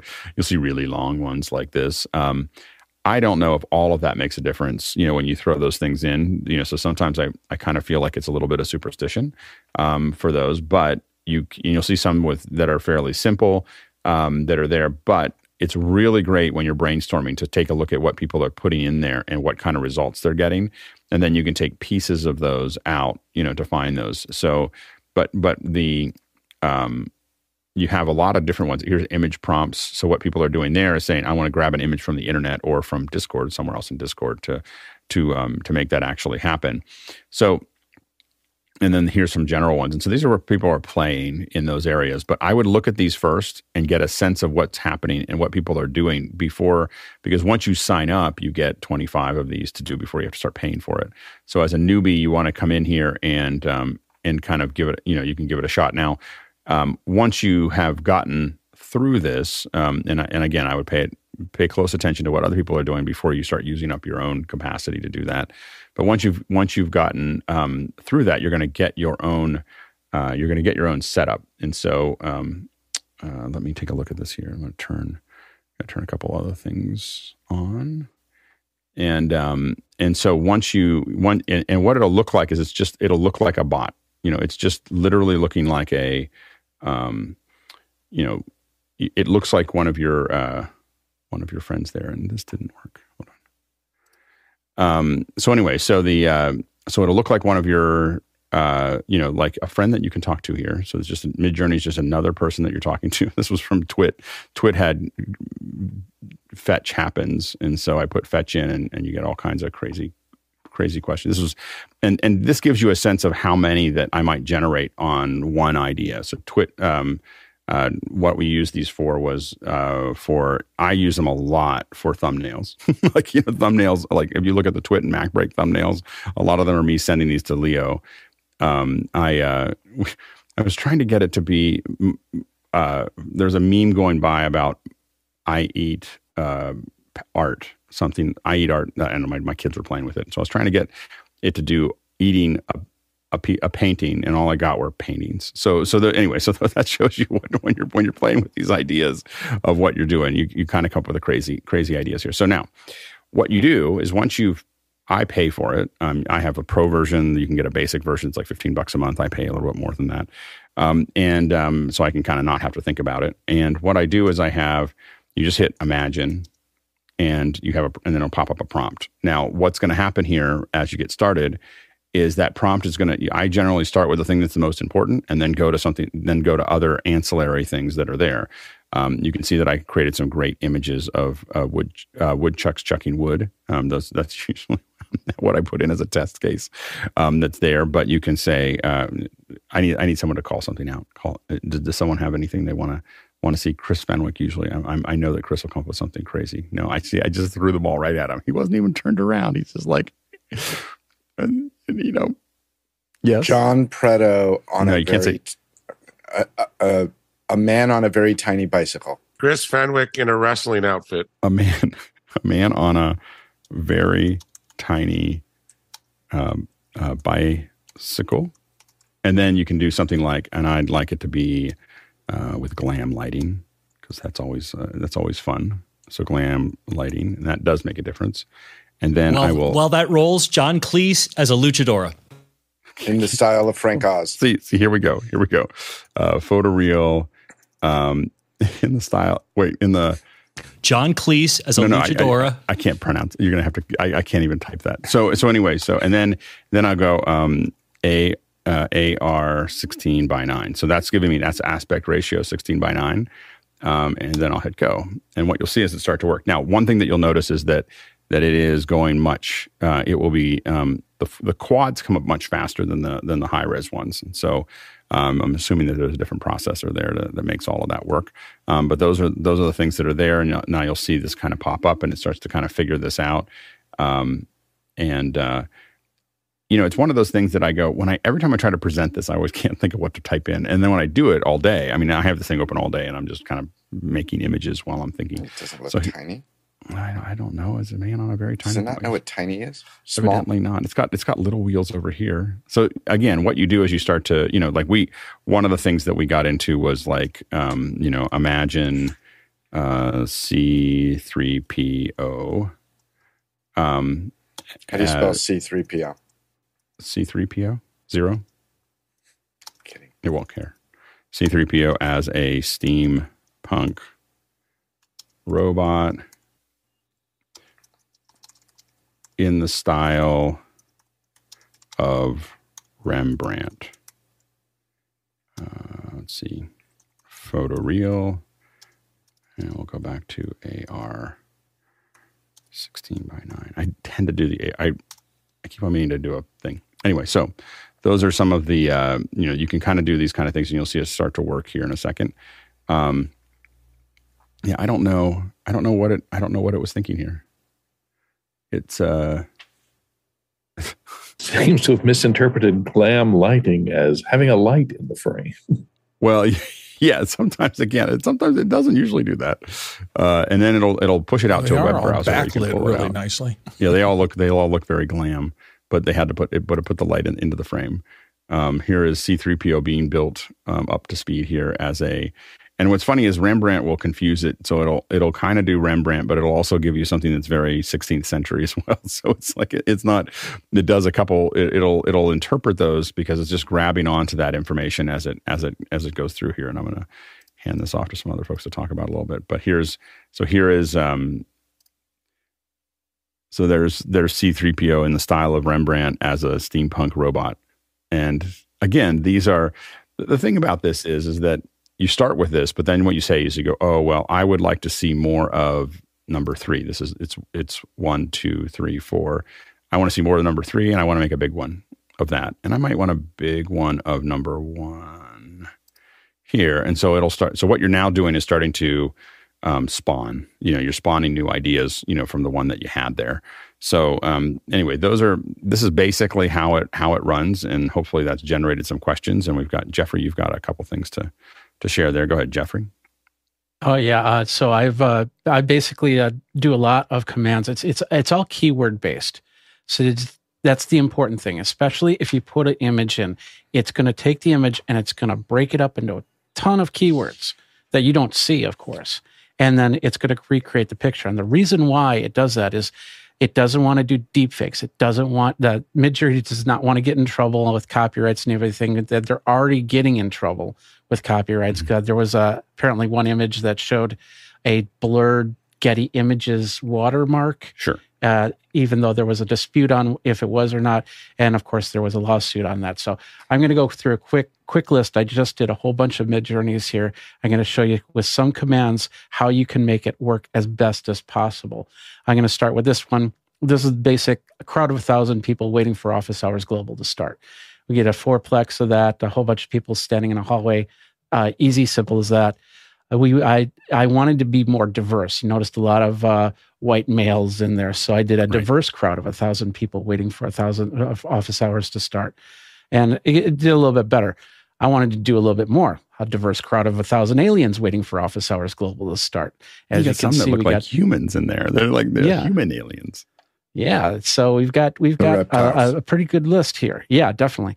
Um, now, my brother he loves to do this type of stuff. A diver, diverse crowd of a thousand people waiting for office hours global to start in the style of Jack Kirby. So a lot of lot of cool artistic fails as we saw with C3PO. Next one. This is version three. Th- There's multiple. There's version one, version two, version three, and version four. There are certain things you can do in version three that you cannot do in version four. And I'll talk about that in a quick second here. But this is what happened when you do office hours to start dash dash version three. Next command. This is the seed command. This is actually pretty cool. If you set a number, you have like between zero and 4 million or something like that. If you set a seed number behind your command, then you can reuse that command. So a couple weeks later, you want to come back to this one. All you have to do is is uh, put the uh, put the dash dash seed one two three four, and it brings this photo right back in there, so you can add to it with that.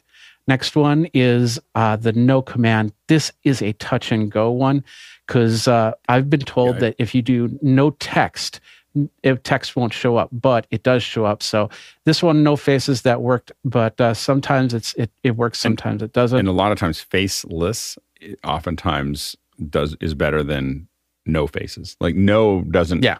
Because it, it's additive, it's pulling all this stuff in and adding things to it. So taking things out is very hard. Yeah. All right. So a couple more here. Uh, this is basically it'll stop it, it, even though it goes through the 100%, you'll see it go through the 100%. It says, you say stop at 50%. This is images that are stopped right at 50%. Uh, Q2, um, oh, I forgot what Q2 was, but uh, that that's another command that you can uh, set up mm-hmm. for this. Of course, we we did the variations. Uh, I did the 1080 by 1920 of vertical video, uh, vertical photos of this, and then this is another very powerful one. Adverse crowd of a thousand people, colon colon one, and dogs colon colon three, waiting for office hours global to start. What that does is it gives priority to the dogs over the people in your image. So it'll it'll give you uh, it'll give you more of what you want and not focus on the people it'll focus on the dogs in this case. And those are the main ones. There's a lot more commands, and it's all touch and go. Just keep in mind, some of those commands will work in version three, so you have to go back to version three to to get what you want. Which I admit I never do, because four, version four looks so much better that I, I generally yeah. won't go back. Uh, go go ahead, uh, Courtney.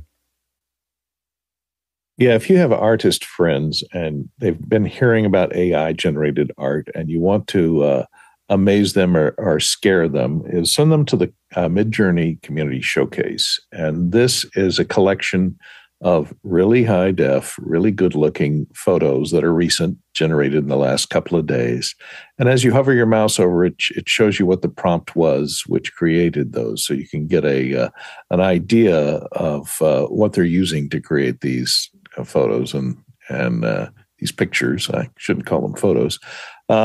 But uh, you'll find a lot of amazing artwork there. So you'll see what it's capable of after you refine it and update it. And it scares all of your artistic friends. well, and I have to say that it is so, um, some of the stuff is so outrageous and so cool that, like, for we used to use a lot of stock art for thumbnails not anymore. Like I don't even think about it. Like I don't I don't think about using um, those those types of things anymore. I'm everything I'm doing is is in Midjourney to do things that I just want kind of a zany photo that's going to catch your eye. It's you know it's going to be it's always going to be that at this point. Uh, go ahead, Rick. I kind of wanted to elaborate on what um, uh, Jeffrey was talking about with the weights. You can actually add um, weights to brackets too, so you can put a whole phrase inside the brackets and then weight that whole phrase. So not just individual words, but you can actually bracket a whole group of words. Yeah, that's great. And and I think that, you know, what they're now calling I, I tend to call them diffusionists, but other people are calling them uh, you know, prompt engineers. Uh, and and I think that there's, you know, figuring these things out and getting these little these little tidbits. And they have tips and tricks inside of Midjourney. And then you again, I just sit there and watch a lot of people, watch what they're putting in, watch how it's going, you know, how it's working there and going, oh, I think I'll, I'll, apply that.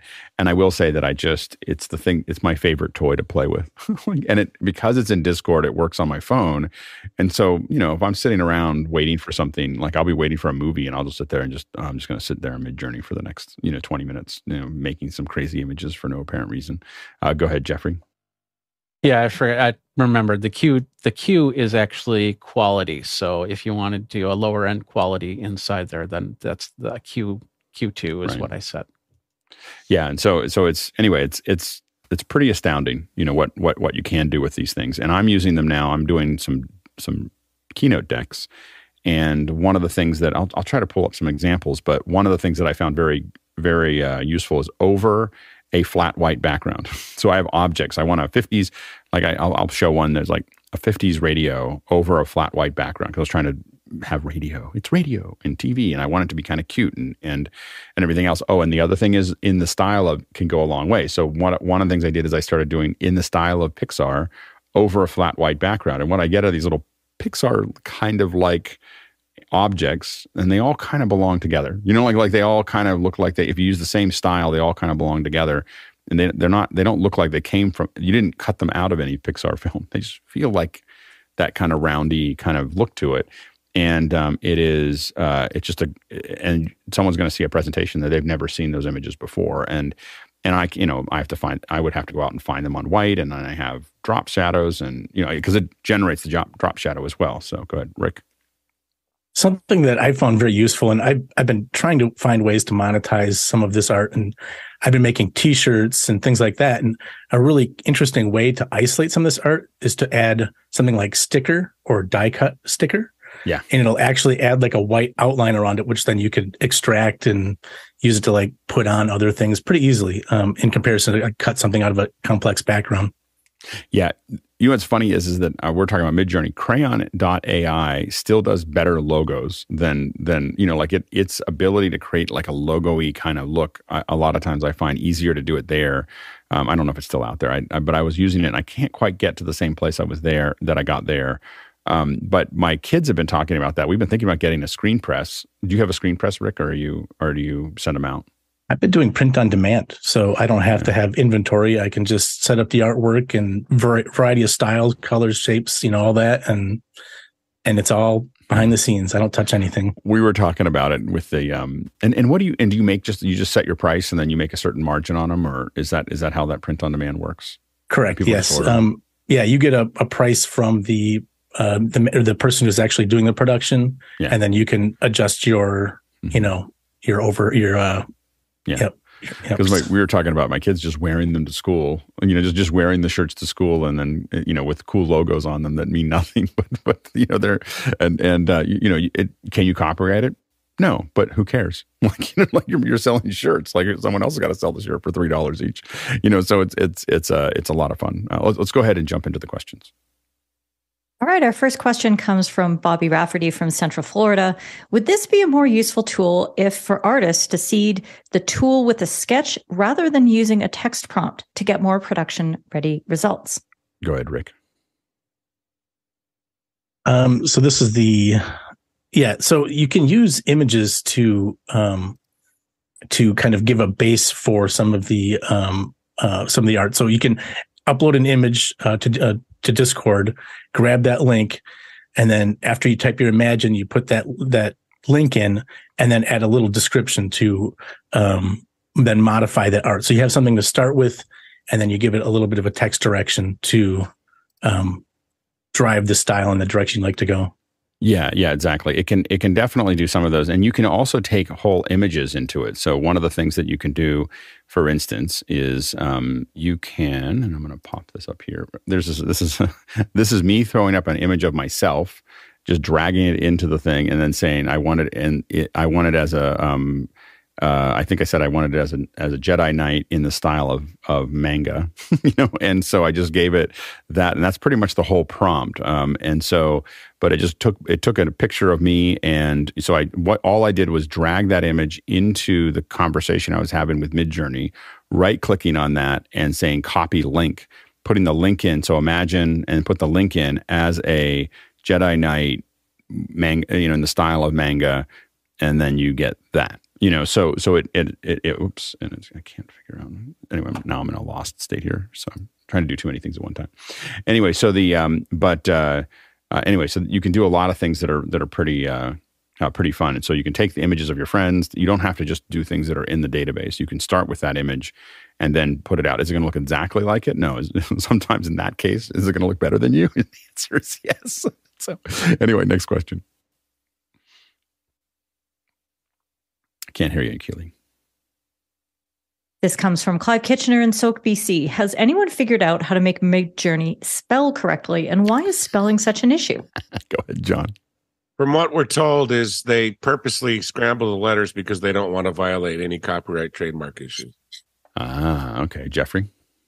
Yeah, and it's very frustrating because if you're looking for something, if you're looking to make something, and all of a sudden it is, if it's got it, especially baked into the image, the uh, just this weird array of of whatever characters that they think are text, it it kind of uh, it, it doesn't work with a lot of the stuff that I do. So it'd be nice if they just wouldn't put text in at all. I, I find that it's, it's, it's really beefing up my my Photoshop skills to have to fix. I'm now ending up as a as a uh, Midjourney uh, uh, touch up artist. You know, so same. You know, like you're opening up like all these things I haven't done in Photoshop for a long time. I'm like, oh, I got to paint this out, but I got to do it seamlessly, and I got to get rid of. So I'm using all these tools because it gets so close. Like it just does these incredible images, and then you're like, ah, oh, but it's got a a, a, wire sticking out of his head. You know, like like it's like you know, like it's it's a perfect image, and then there's like a little wire. Like I don't know why you thought that that was going to be okay. Go ahead, Rick. Yeah, I mean, uh, you're definitely um, Photoshop skills definitely come in handy for that. Uh, oh, yeah. have a lot of like the uh, content aware fills and things like that yeah. to, to get rid of it. But I've also been using other uh, AIs too, like Stable Diffusion's in painting and outpainting to mm. remove elements and or add elements or combine elements. Yeah, that's that's a really good idea. Yeah, I think that I think that's going to come to Midjourney at some point where you can select something and just you know have it have it sort some of that stuff out. Like go fix this, you know, just get rid of this or or something because it's it seems like it should be able to generate those. The other thing to remember is that we're just doing 2D images right now. There are already a lot of talk about things that are happening with um, scenario.gg is, is one that is um, moving really quickly where they're building tons and tons of characters um, you know, a lot of those things are, are going to happen very, very fast. Um, next question. Clive Kitchener from Sooke BC again. How long do you think it'll be before one of the big players scoops up Midjourney? What when that happens, will it be good or bad for users? Open your crystal ball. Go ahead, John. So the crystal ball is Adobe's been working on AI stuff for a decade. They're going to integrate generative AI. At Max last year, they talked about 10 different projects of adding generative AI into Photoshop. All the components will come into layers. If you want to change a text layer, you just go in and change the text layer. It's going to be much easier for Adobe to add generative AI into Photoshop than it's going to be for Midjourney to add editing into their application. So Adobe's going to win out in the end. Yeah, go ahead, Jeffrey. Yeah, and with a lot of different open source ways, like uh, Prato's making his uh, his server AI server, that I wouldn't be surprised if uh, you just they just basically bypass and and they say we're just going to out out best Midjourney with our own version. So and I, I I have no doubt that there's somebody that has a server out there right now that is making deep fakes. That's their own server and their own their own code. Nobody nobody gets to touch it but them. Yeah, I'll I'm curious as to whether people will catch up. So one of the things that that is happening is is that you know Midjourney's got so many people. I think that I don't know what the number is right now. Someone can look at today's numbers on Midjourney server, but I think it's probably you know over 10 million now. The last time I looked a couple weeks ago at the rate it's going, the last time I looked a couple weeks ago, it was eight and a half million people.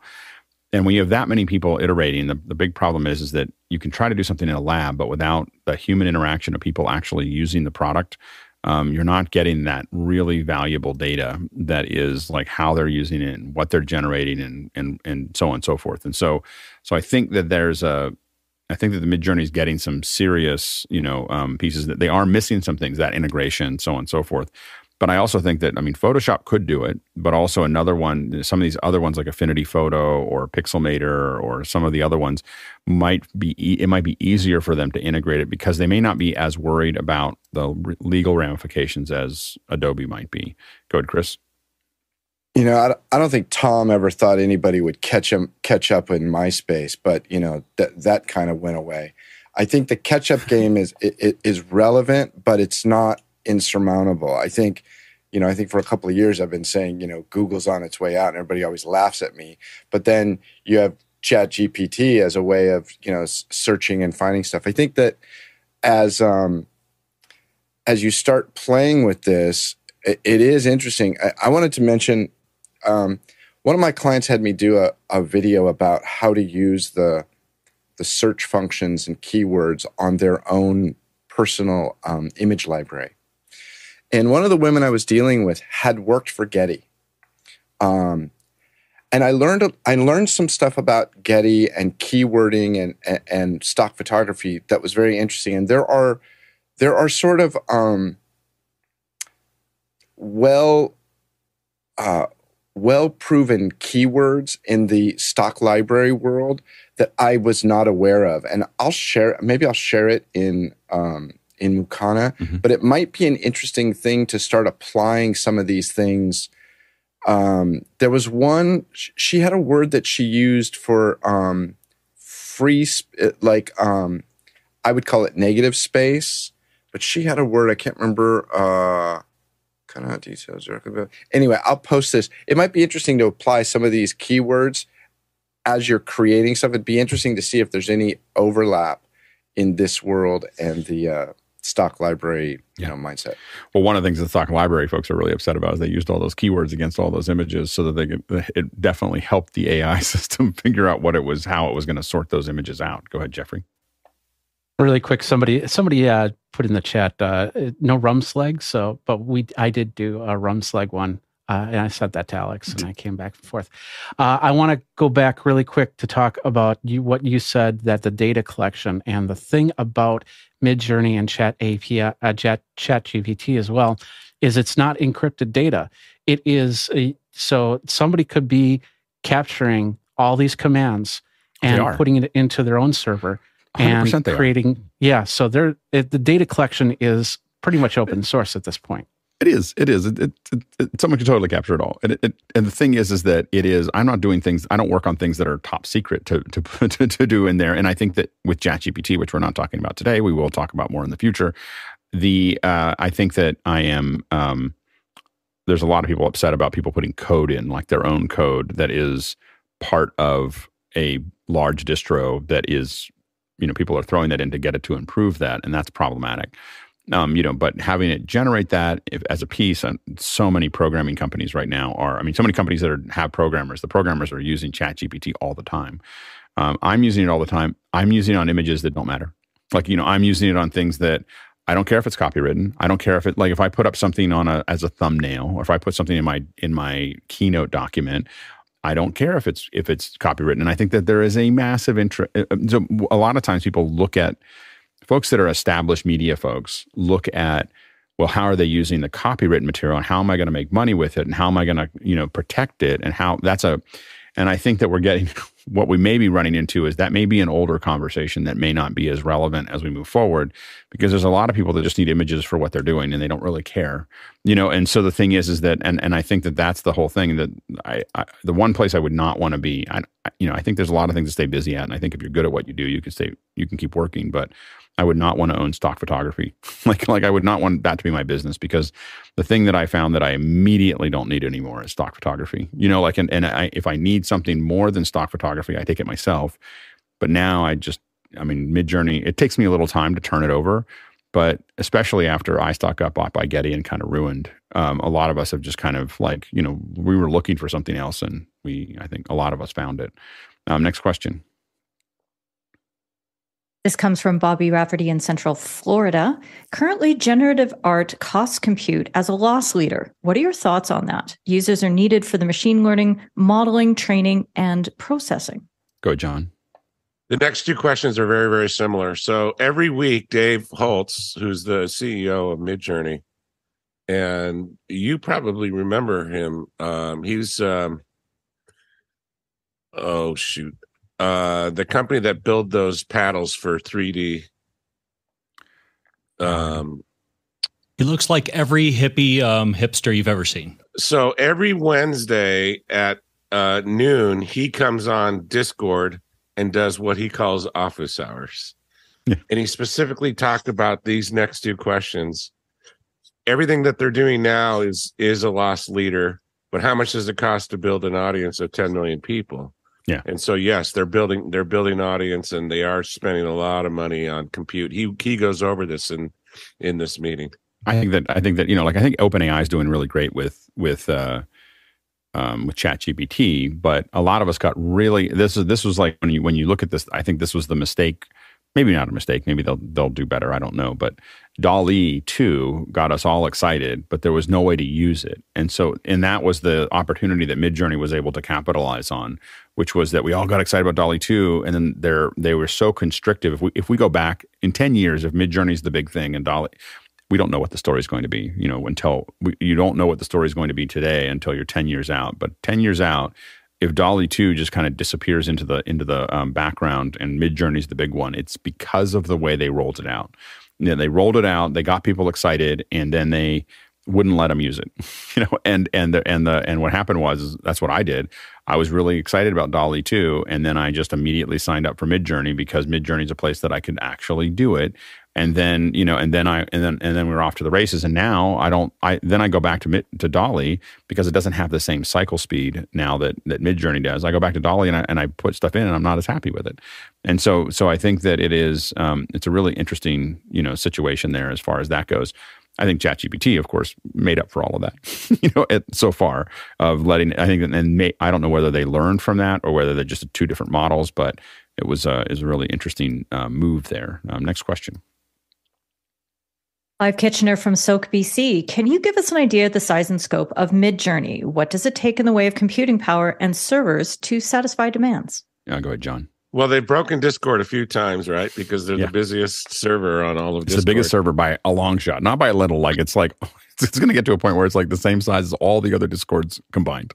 So there's two cards that they use for this. It's an A100 and an H100. The A100s are selling for about 12,000 per card and the H's are in the thirty thousand yeah. dollars, and they're building racks and racks and racks of these. Um, and he talks about this too on that same meeting every Wednesday at noon Pacific. Yeah, uh, go ahead, Jason. Was I in there again?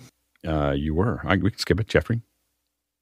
And it, and it all goes back to that data collection. I, uh, we talked. I talked about the text. Uh, if it didn't have the text in there, we, there'd be a lot less reduxes of uh, of images because you wouldn't have that annoying stuff in there. But I have a feeling that they're also data collecting it. So there's going to be a point where they're going to get enough data at one point where things can kind of settle down, and uh, and their hardware won't be as important uh, to push. But then it'll it'll be an ebb and flow type thing. I think it'll get much worse because right now we're doing relatively low low quality images and they're not they're not broken up into sections and there's there's so many other features they're going to have to keep on adding to stay competitive that it's the the compute power that's required. I think it'll just get more expensive for people to use it on a professional level, um, but I think that it, it, the compute power is going to go through the roof. Um, a reminder to everyone watching: uh, we're probably not going to get to all the questions. I wasn't sure how popular a, a, a Tuesday would be um, talking about Midjourney. The answer is yes, very popular. So make sure to jump in there and vote on the questions. To, I wouldn't probably add any more, but I would vote on those questions to make sure that you can prioritize as producers what we're um, actually going to answer. Um, next question. This comes from Rick Markley of Baraboo, Wisconsin, who is on our panel. Has anyone been utilizing other AIs to enhance, augment, or supplement their Midjourney art? Go ahead, Rick.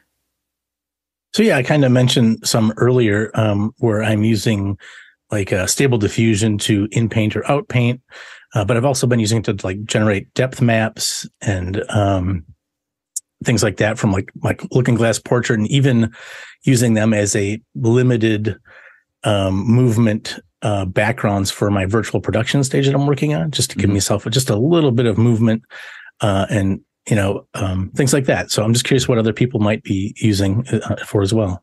Yeah, go ahead, John. So stability.ai is the last bastion of of open source. OpenAI used to be open until Microsoft knocked on their door and gave them 10 billion dollars. Now I call them closed AI. Isn't it interesting how that works? but wealthy, um, but wealthy AI. so, yeah. so stability.ai and Emad, the CEO, is an amazing guy. They just raised a billion dollars, sorry, a hundred million on a billion dollar valuation. Mm-hmm. And they're open source. And if you go to huggingface.com or IO, I can't remember, you'll find hundreds and hundreds of other applications. We're running we're running the stable diffusion on our own servers and it's running great. It's not as good as Midjourney, but it's close.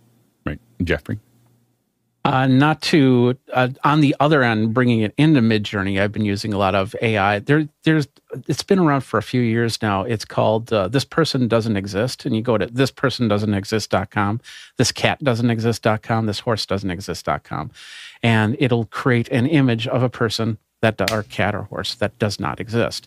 Then you could take those images and bring them into Midjourney. Some people say if you take similar images and you pile them up into your uh, into your statement, it'll try and create a more succinct version of the image that you're looking for. Mm-hmm. Yeah, go ahead, Rick. Uh, it's not exactly Midjourney related, but I've been using uh, Blockade Labs AI. If anybody's familiar with that, mm-hmm. it's a free tool now to generate 360 skyboxes. So, oh wow, I can generate a skybox and um, what's that called? It's called Blockade Labs. I actually can show you a little demo here. Mm-hmm. Um, so let's see here. Um, so this is a, a, a skybox that I generated it. So you can, there's a few different styles you can pick. Like you can choose your different styles here. Um, you're limited to the number of text. Uh, I think it's like 400 characters, mm-hmm. uh, but you can generate it and then you can click this little download button and download it. But yeah, you can generate the skyboxes. Everybody and, that's had to render uh, 3D 3D models inside of something uh, just went. Uh, I will download. I will jump to that website right now. and right now it's free. So yeah, it's great. Fantastic. Uh, next question comes from Alexander Knight in Vancouver, British Columbia. How did Midjourney develop its artistic style? All of the examples I've seen seem to have a very consistent style. They've talked about that um, in some of those office hours that are there, that they really wanted it to be pleasing. They, they definitely have a style. I don't know exactly how they're doing the override, but definitely in version three, and I, I noticed a big jump. Version three was very painterly. And I think version four kind of became a little bit more precise than version three was um, and less painterly, but it definitely had a look, and they still have a look to, to what they look like. But that is a conscious decision to have it, as I said, they wanted to be have a certain um, feel to it uh, that that was, and I guess how they described it was pleasing. You know that it should look like art um, that's there. Um, but I think that it, it is interesting to see to see that process, um, and uh, uh, we'll see. It'll continue to evolve, I'm sure. And I think you'll end up with different AI solutions that have different feels to to how they how they approach that. Uh, next question. This comes from Josh Kaufman in Pittsburgh, Pennsylvania. What types of problems can a skilled diffusionist solve for a client or potential client? Or is this AI art better applied to slide presentations to pitch to clients? I go ahead, Rick. You know, I feel um, working with AI is kind of like talking to a sketch artist.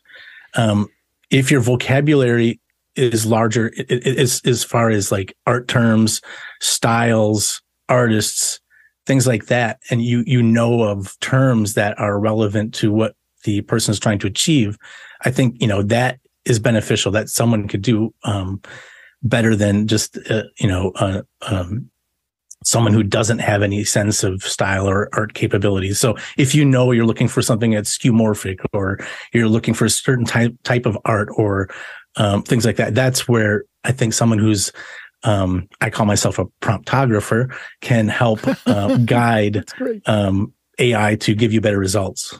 Yeah, the um, that's great promptographer. I like that. Uh, the um, yeah, I think that I, I I think that a lot of it is I, am using it on my own stuff right now because I just don't, you know, because I want to get good at it and I and I want to figure it out and I enjoy it. But I do think that there's a lot of things that we, we would do for clients that that don't um, that don't matter. Like that that don't it doesn't matter whether they're copywritten, doesn't matter whether they're protected, doesn't matter whether you know, and, and it, where in those areas it becomes, um, I think, really really valuable. Go ahead, Jeffrey. Yeah, I do like the fact that I can uh, I can put together something and say, okay, I have an idea, I have this thought, and I want to be able to express it to somebody else, so I can do it within pictures.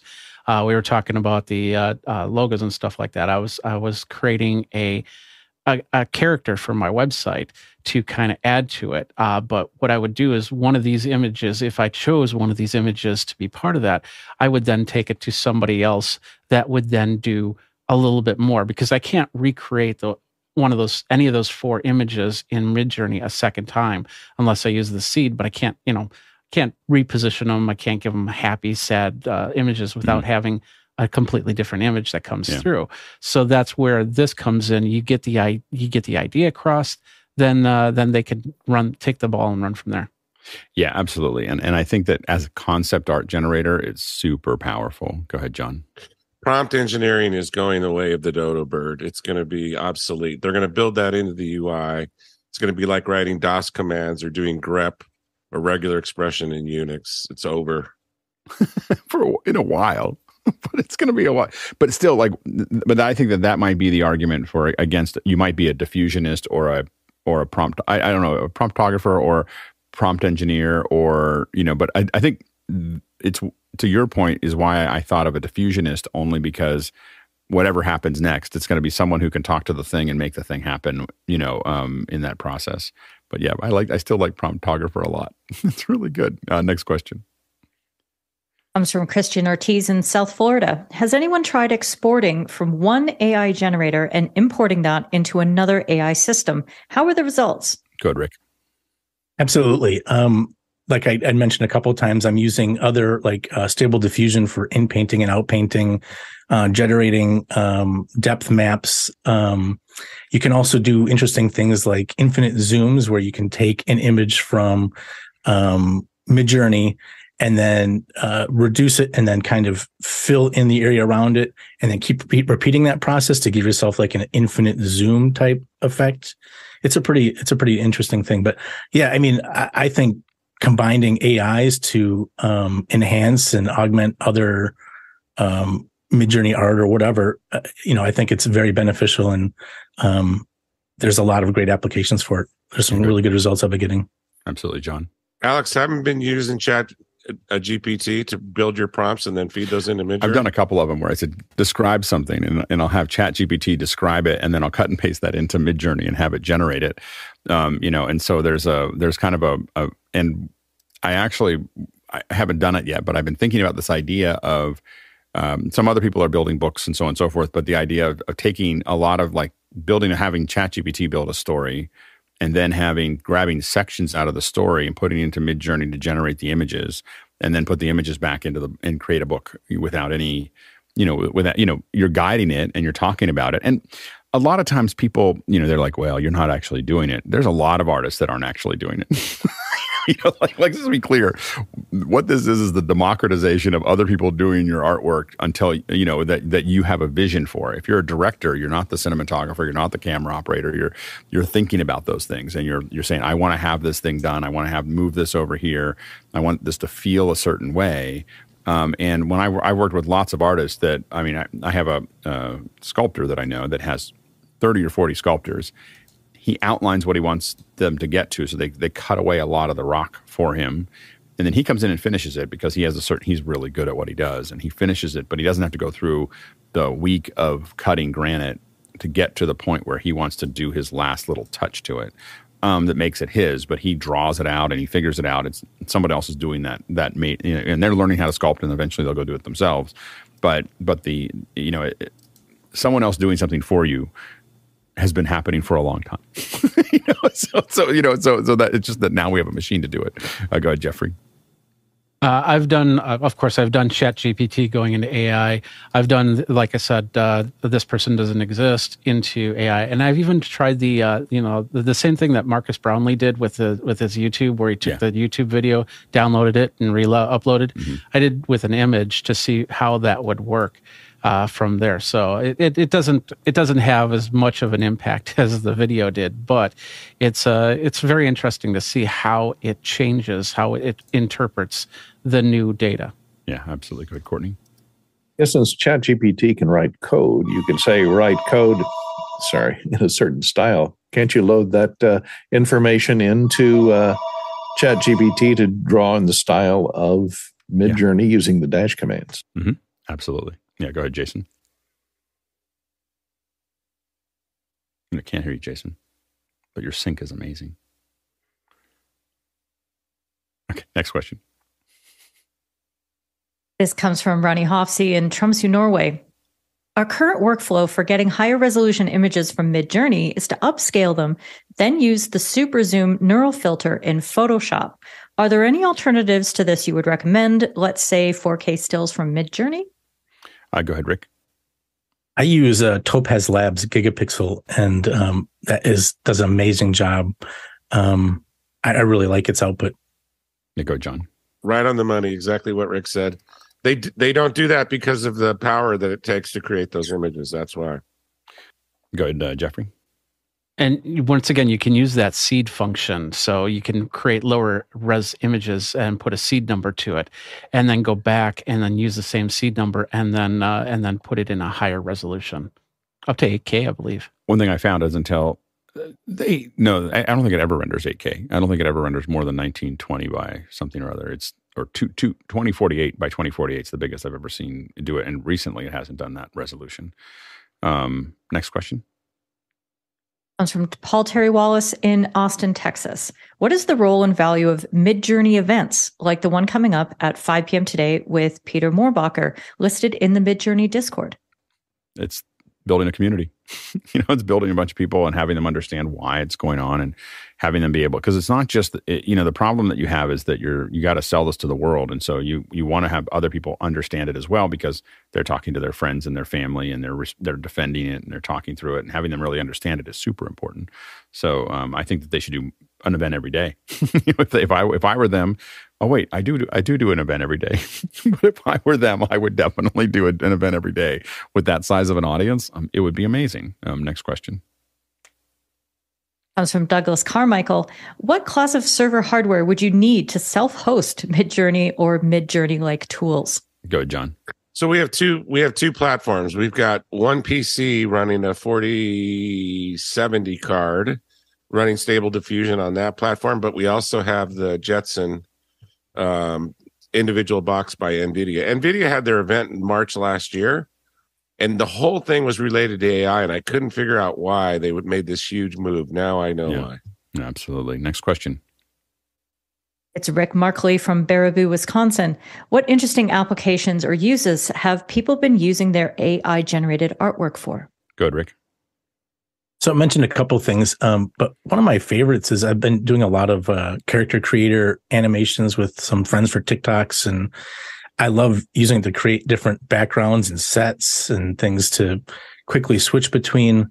Um, you know the the whole Etsy. I created an Etsy shop to do some you know uh, passive income while I'm just kind of sleeping. Uh, Haven't sold anything yet, but that's the idea is to eventually get to that point. But uh, also, um, I've been trying to work with like D-ID, which is like a, it takes still images of faces to animate them into characters.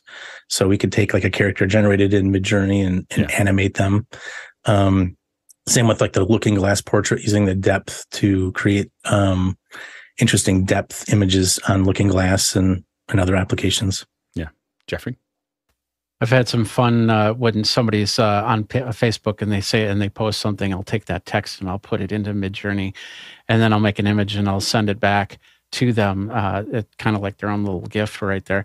I've also done it where I've I've prompted people. I said, "Hey, give me one word in uh, in comments, and then I'll make a big Midjourney about it." So I get a whole bunch of comments, uh, uh, single words, and then I you know put it into its own keyword phrase, and then uh, create an image. It was that was pretty fun.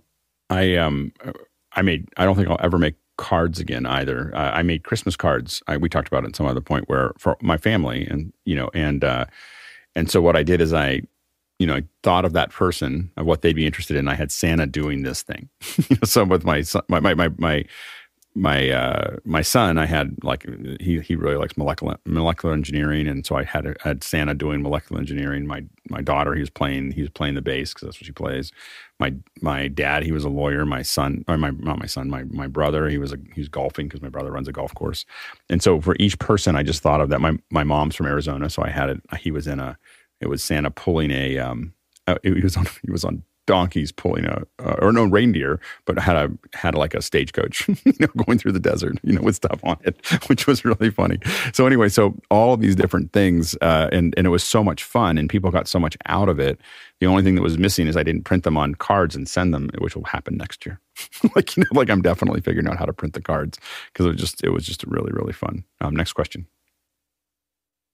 Ronnie Hofsey from Tromsø, Norway is back. The no command has given us a few challenges. For instance, we've been using Midjourney to generate logo concepts and want to avoid text in the generations, but the no text command seems to be ignored. Any suggestions? Go, Jeffrey. That's the million dollar question right there. Uh, as as we've already talked about, no no works in per, like if you wanted to, let's say I wanted a pond, no frogs. That's where the no command comes in. When it comes to text, it's just I, I'm not exactly sure how they're how they're figuring that all in because once again, it's just a bunch of a bunch of jumbled letters and and Yeah, it I- just ruins an image. Yeah, I um, I, I really think that the it, it's because it's additive. It's going and grabbing things and adding them. Taking them out is not something that the algorithm does, and so it, it's very very difficult. I find that no doesn't work anywhere consistently. If I'm doing it, I you know I can't take things out now. I can say things like uh, again we were talking about this before. If I say no faces, I may or may not get no faces. But if I say without faces, it will not say it will it will not have it there. You know, and so or faceless. The faceless is going to be you know so you want to think about a positive term that is going to describe what you don't want to have there. But no text is hard. And, and Jeffrey's right. It's frustrating when you create something cool and you've got text in there that you have to Photoshop out and you have to be very good at Photoshop. It's just, we're just going to improve our Photoshop skills. There's probably a lab there of fixing, we, we, we have a lab coming. I can see it of fixing your your Midjourney images in in after hours so, so i think that might be a good one uh, next question The Chad Lafarge from Columbia, Missouri asks Can you generate a character with seed and then create a series of images using the same character? I go ahead john You can't do that directly, but they talk about this, and Rick maybe can talk about this more. But I see people generating generating characters just like we used to do in Flash, where people are animated. So you create the first one keyframe, and, and then the second one keyframe, etc. I'm seeing people do that right now. yeah, good uh, rick Um, so you know, I, I'm just getting into it, but there's uh, something called ControlNet for Stable Diffusion that I'm starting to dabble with, and that allows you to give like you can change colors and backgrounds and control lighting with an existing image, and I'm just starting to get into it. So hopefully, I'll have more um, on that next time we we have another meeting. But um, that seems like it has some good promise where you can upload an image and then give it some, you know, um, change it, to- change, have it change the lighting, but it still keeps the image pretty much the same, or it can. next question Paul Terry Wallace from Austin, Texas. Are there any eth- ethical issues with Midjourney artwork? go john I don't know if ethics is the right word there. They're they're currently in litigation, so we'll find out what's going to happen with their lawsuit. They did build their model with a bunch of artwork that was on the web, and so we'll see what happens to that that case. Yeah, I think it running the case, threatening the case was was useful. I think running the case is a huge risk because if if they um, once there's precedent, I mean, if it gets to the Supreme Court and the Supreme Court goes, well, it's okay, there'll be a trillion dollars invested in this in a year. Like it'll just be that you know the gates will just open up. You know, so they're you know I think that the, everyone was staying out of this because they were afraid of getting sued. If they gets if if the you know if, if it knocks it down, I think it's going to be very hard to knock it down completely because by the time it gets to the Supreme Court, everyone's going to use it in their everyday life. you know, like it's going to be very, very hard to unwrap that. And if it gets um, affirmed, it's over. Um, next question. Ronnie Hofsey from Tromsø, Norway. Is there any difference in the order you place the images using the slash blend function? Uh, go ahead, John. The blend command's fairly new within the last couple of weeks. What I've been doing is taking two images and do, doing a composite. It's a great parlor trick. I do it for love children um, at you know high school reunions or sitting at the bar with two people, and it's really really fun. I did I did Mc, Ronald McDonald and Wendy's love child. It came out fantastic. go ahead, Jeffrey. And I think there is a weight command uh, in Blend. I have to double check to make sure what it is. But uh, just like with the image where you do the colon colon one to 5 uh, I think you can do that with Blend. Yeah, the um, I, I will say by the way, there's a there's a bar that wants to be made somewhere that is just sitting around and doing Midjourney and having it show up on the walls, you know, and having a prompt thing or whatever. I just I, I have a friend that has a bar. And I keep on telling him you need to do a you need, you need to build this out because it just would be so much fun. Um, it's a, every time we sit around, um, uh, you know, doing this together as as a friend, people start throwing things out. We'll do some more after hour stuff where we do that as well. Um, next question. Douglas Carmichael asks With the artist driven class action lawsuit against the creator of Midjourney, do you think we'll see it and tools like it go the way of Napster? And there's a link. Uh, I think we want to remember that Napster still broke the industry. it didn't matter by the time by the time Napster was uh, was gone. It didn't matter. You know, I, I, I'm not too concerned about which brand gets there. The the horses out of the gate. like you know, like there's not going to be any putting this back. You know, you can't stuff it all back in now. Like so, the the thing is, is that I, I don't I just don't think it's going to go away. It may not be Midjourney, maybe they lose, but it's there's no way to stop it at this point. So I think people have to figure out how they're going to work with it, um, as opposed to how they're going to stop it because it's it's not going to go away. Um, next question. And this is Paul Terry Wallace from Austin, Texas. Is there any kind of showcase online for Midjourney artwork? There is. There is. It's in Discord. so in the Discord showcase, uh, you want to go, you know, there's so many showcases in Discord. So in the Midjourney uh, Discord server, there are tons of showcases and there's the, the all kinds of artwork. And not only are they there, but the search terms are there. And it's the best study guide to what you're doing that you could possibly have. So that, and that is one of the, I think, just one of the genius things that Midjourney did was allowing us to see other people's work and giving incentivizing people by allowing them to do it to um, throw those search terms in and exposing that to everyone so that they can look at them. A lot of times I look at something, I go, oh, that's really cool. I just literally just cut and paste that search term out. I put it into my own thing and I change a couple terms that I want to change. You know, I, I like I want this, but I want to have it be this subject and I'll just throw it in and start making my own. like, you know, and so, so, and I think that like TikTok, I think you have a whole lot of people that aren't really that concerned about people copying them. Or if you are, like my search terms in Midjourney are private because I pay for that. And so I pay to say, I want stuff that I'm doing personally to be my own. Um, but, but you have to pay extra for that. So that's the incentive that they create to keep that from actually, you know, from, to allow people to, to see what everybody's doing anyway, it's good. Go to Courtney. Yeah, I was just going to say the one that I showed earlier, a Midjourney Community Showcase. Uh, this does not require a you know a uh, Discord, Discord right. membership or anything. So this is exposed on the web, and so you can look, scroll through, and this changes daily.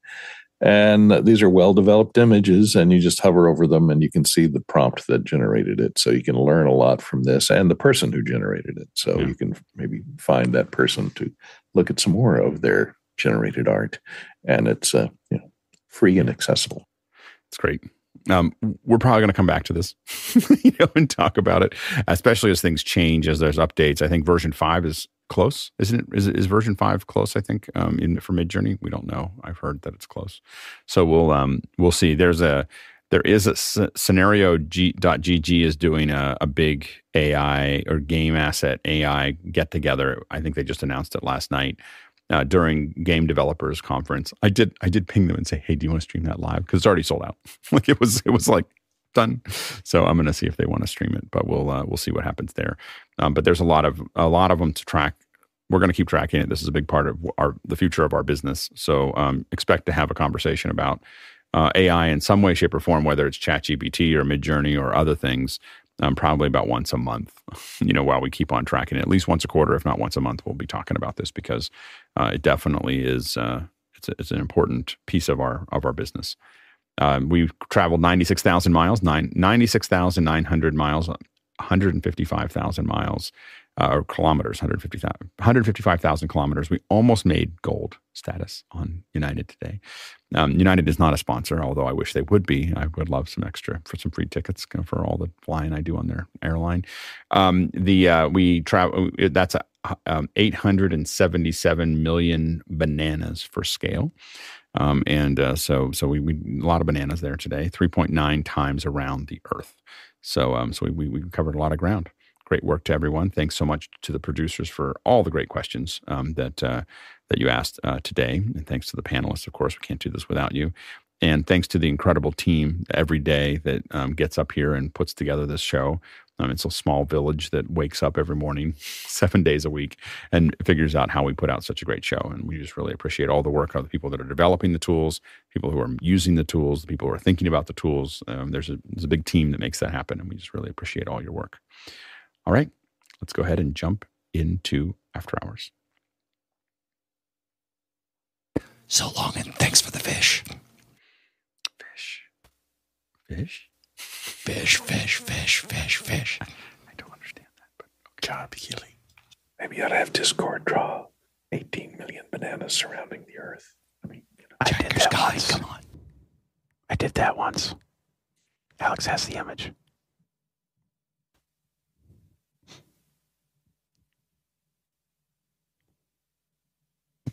Journey stuff, and then at the end we'll show some image that's based on something we talked about. That's what I do at MacBreak. You'll see me do it today. I find some subject that we talked about, and then I I put it in. And then it ends up as the thumbnail. So imagine a world. Imagine In a world. a world. I, it's really hard to do that while whispering at the same time. That's all I have to say. I would leave right now, but I can't figure out what computer my mouse is on. No, there it is. Okay. Yeah, I'm lost too.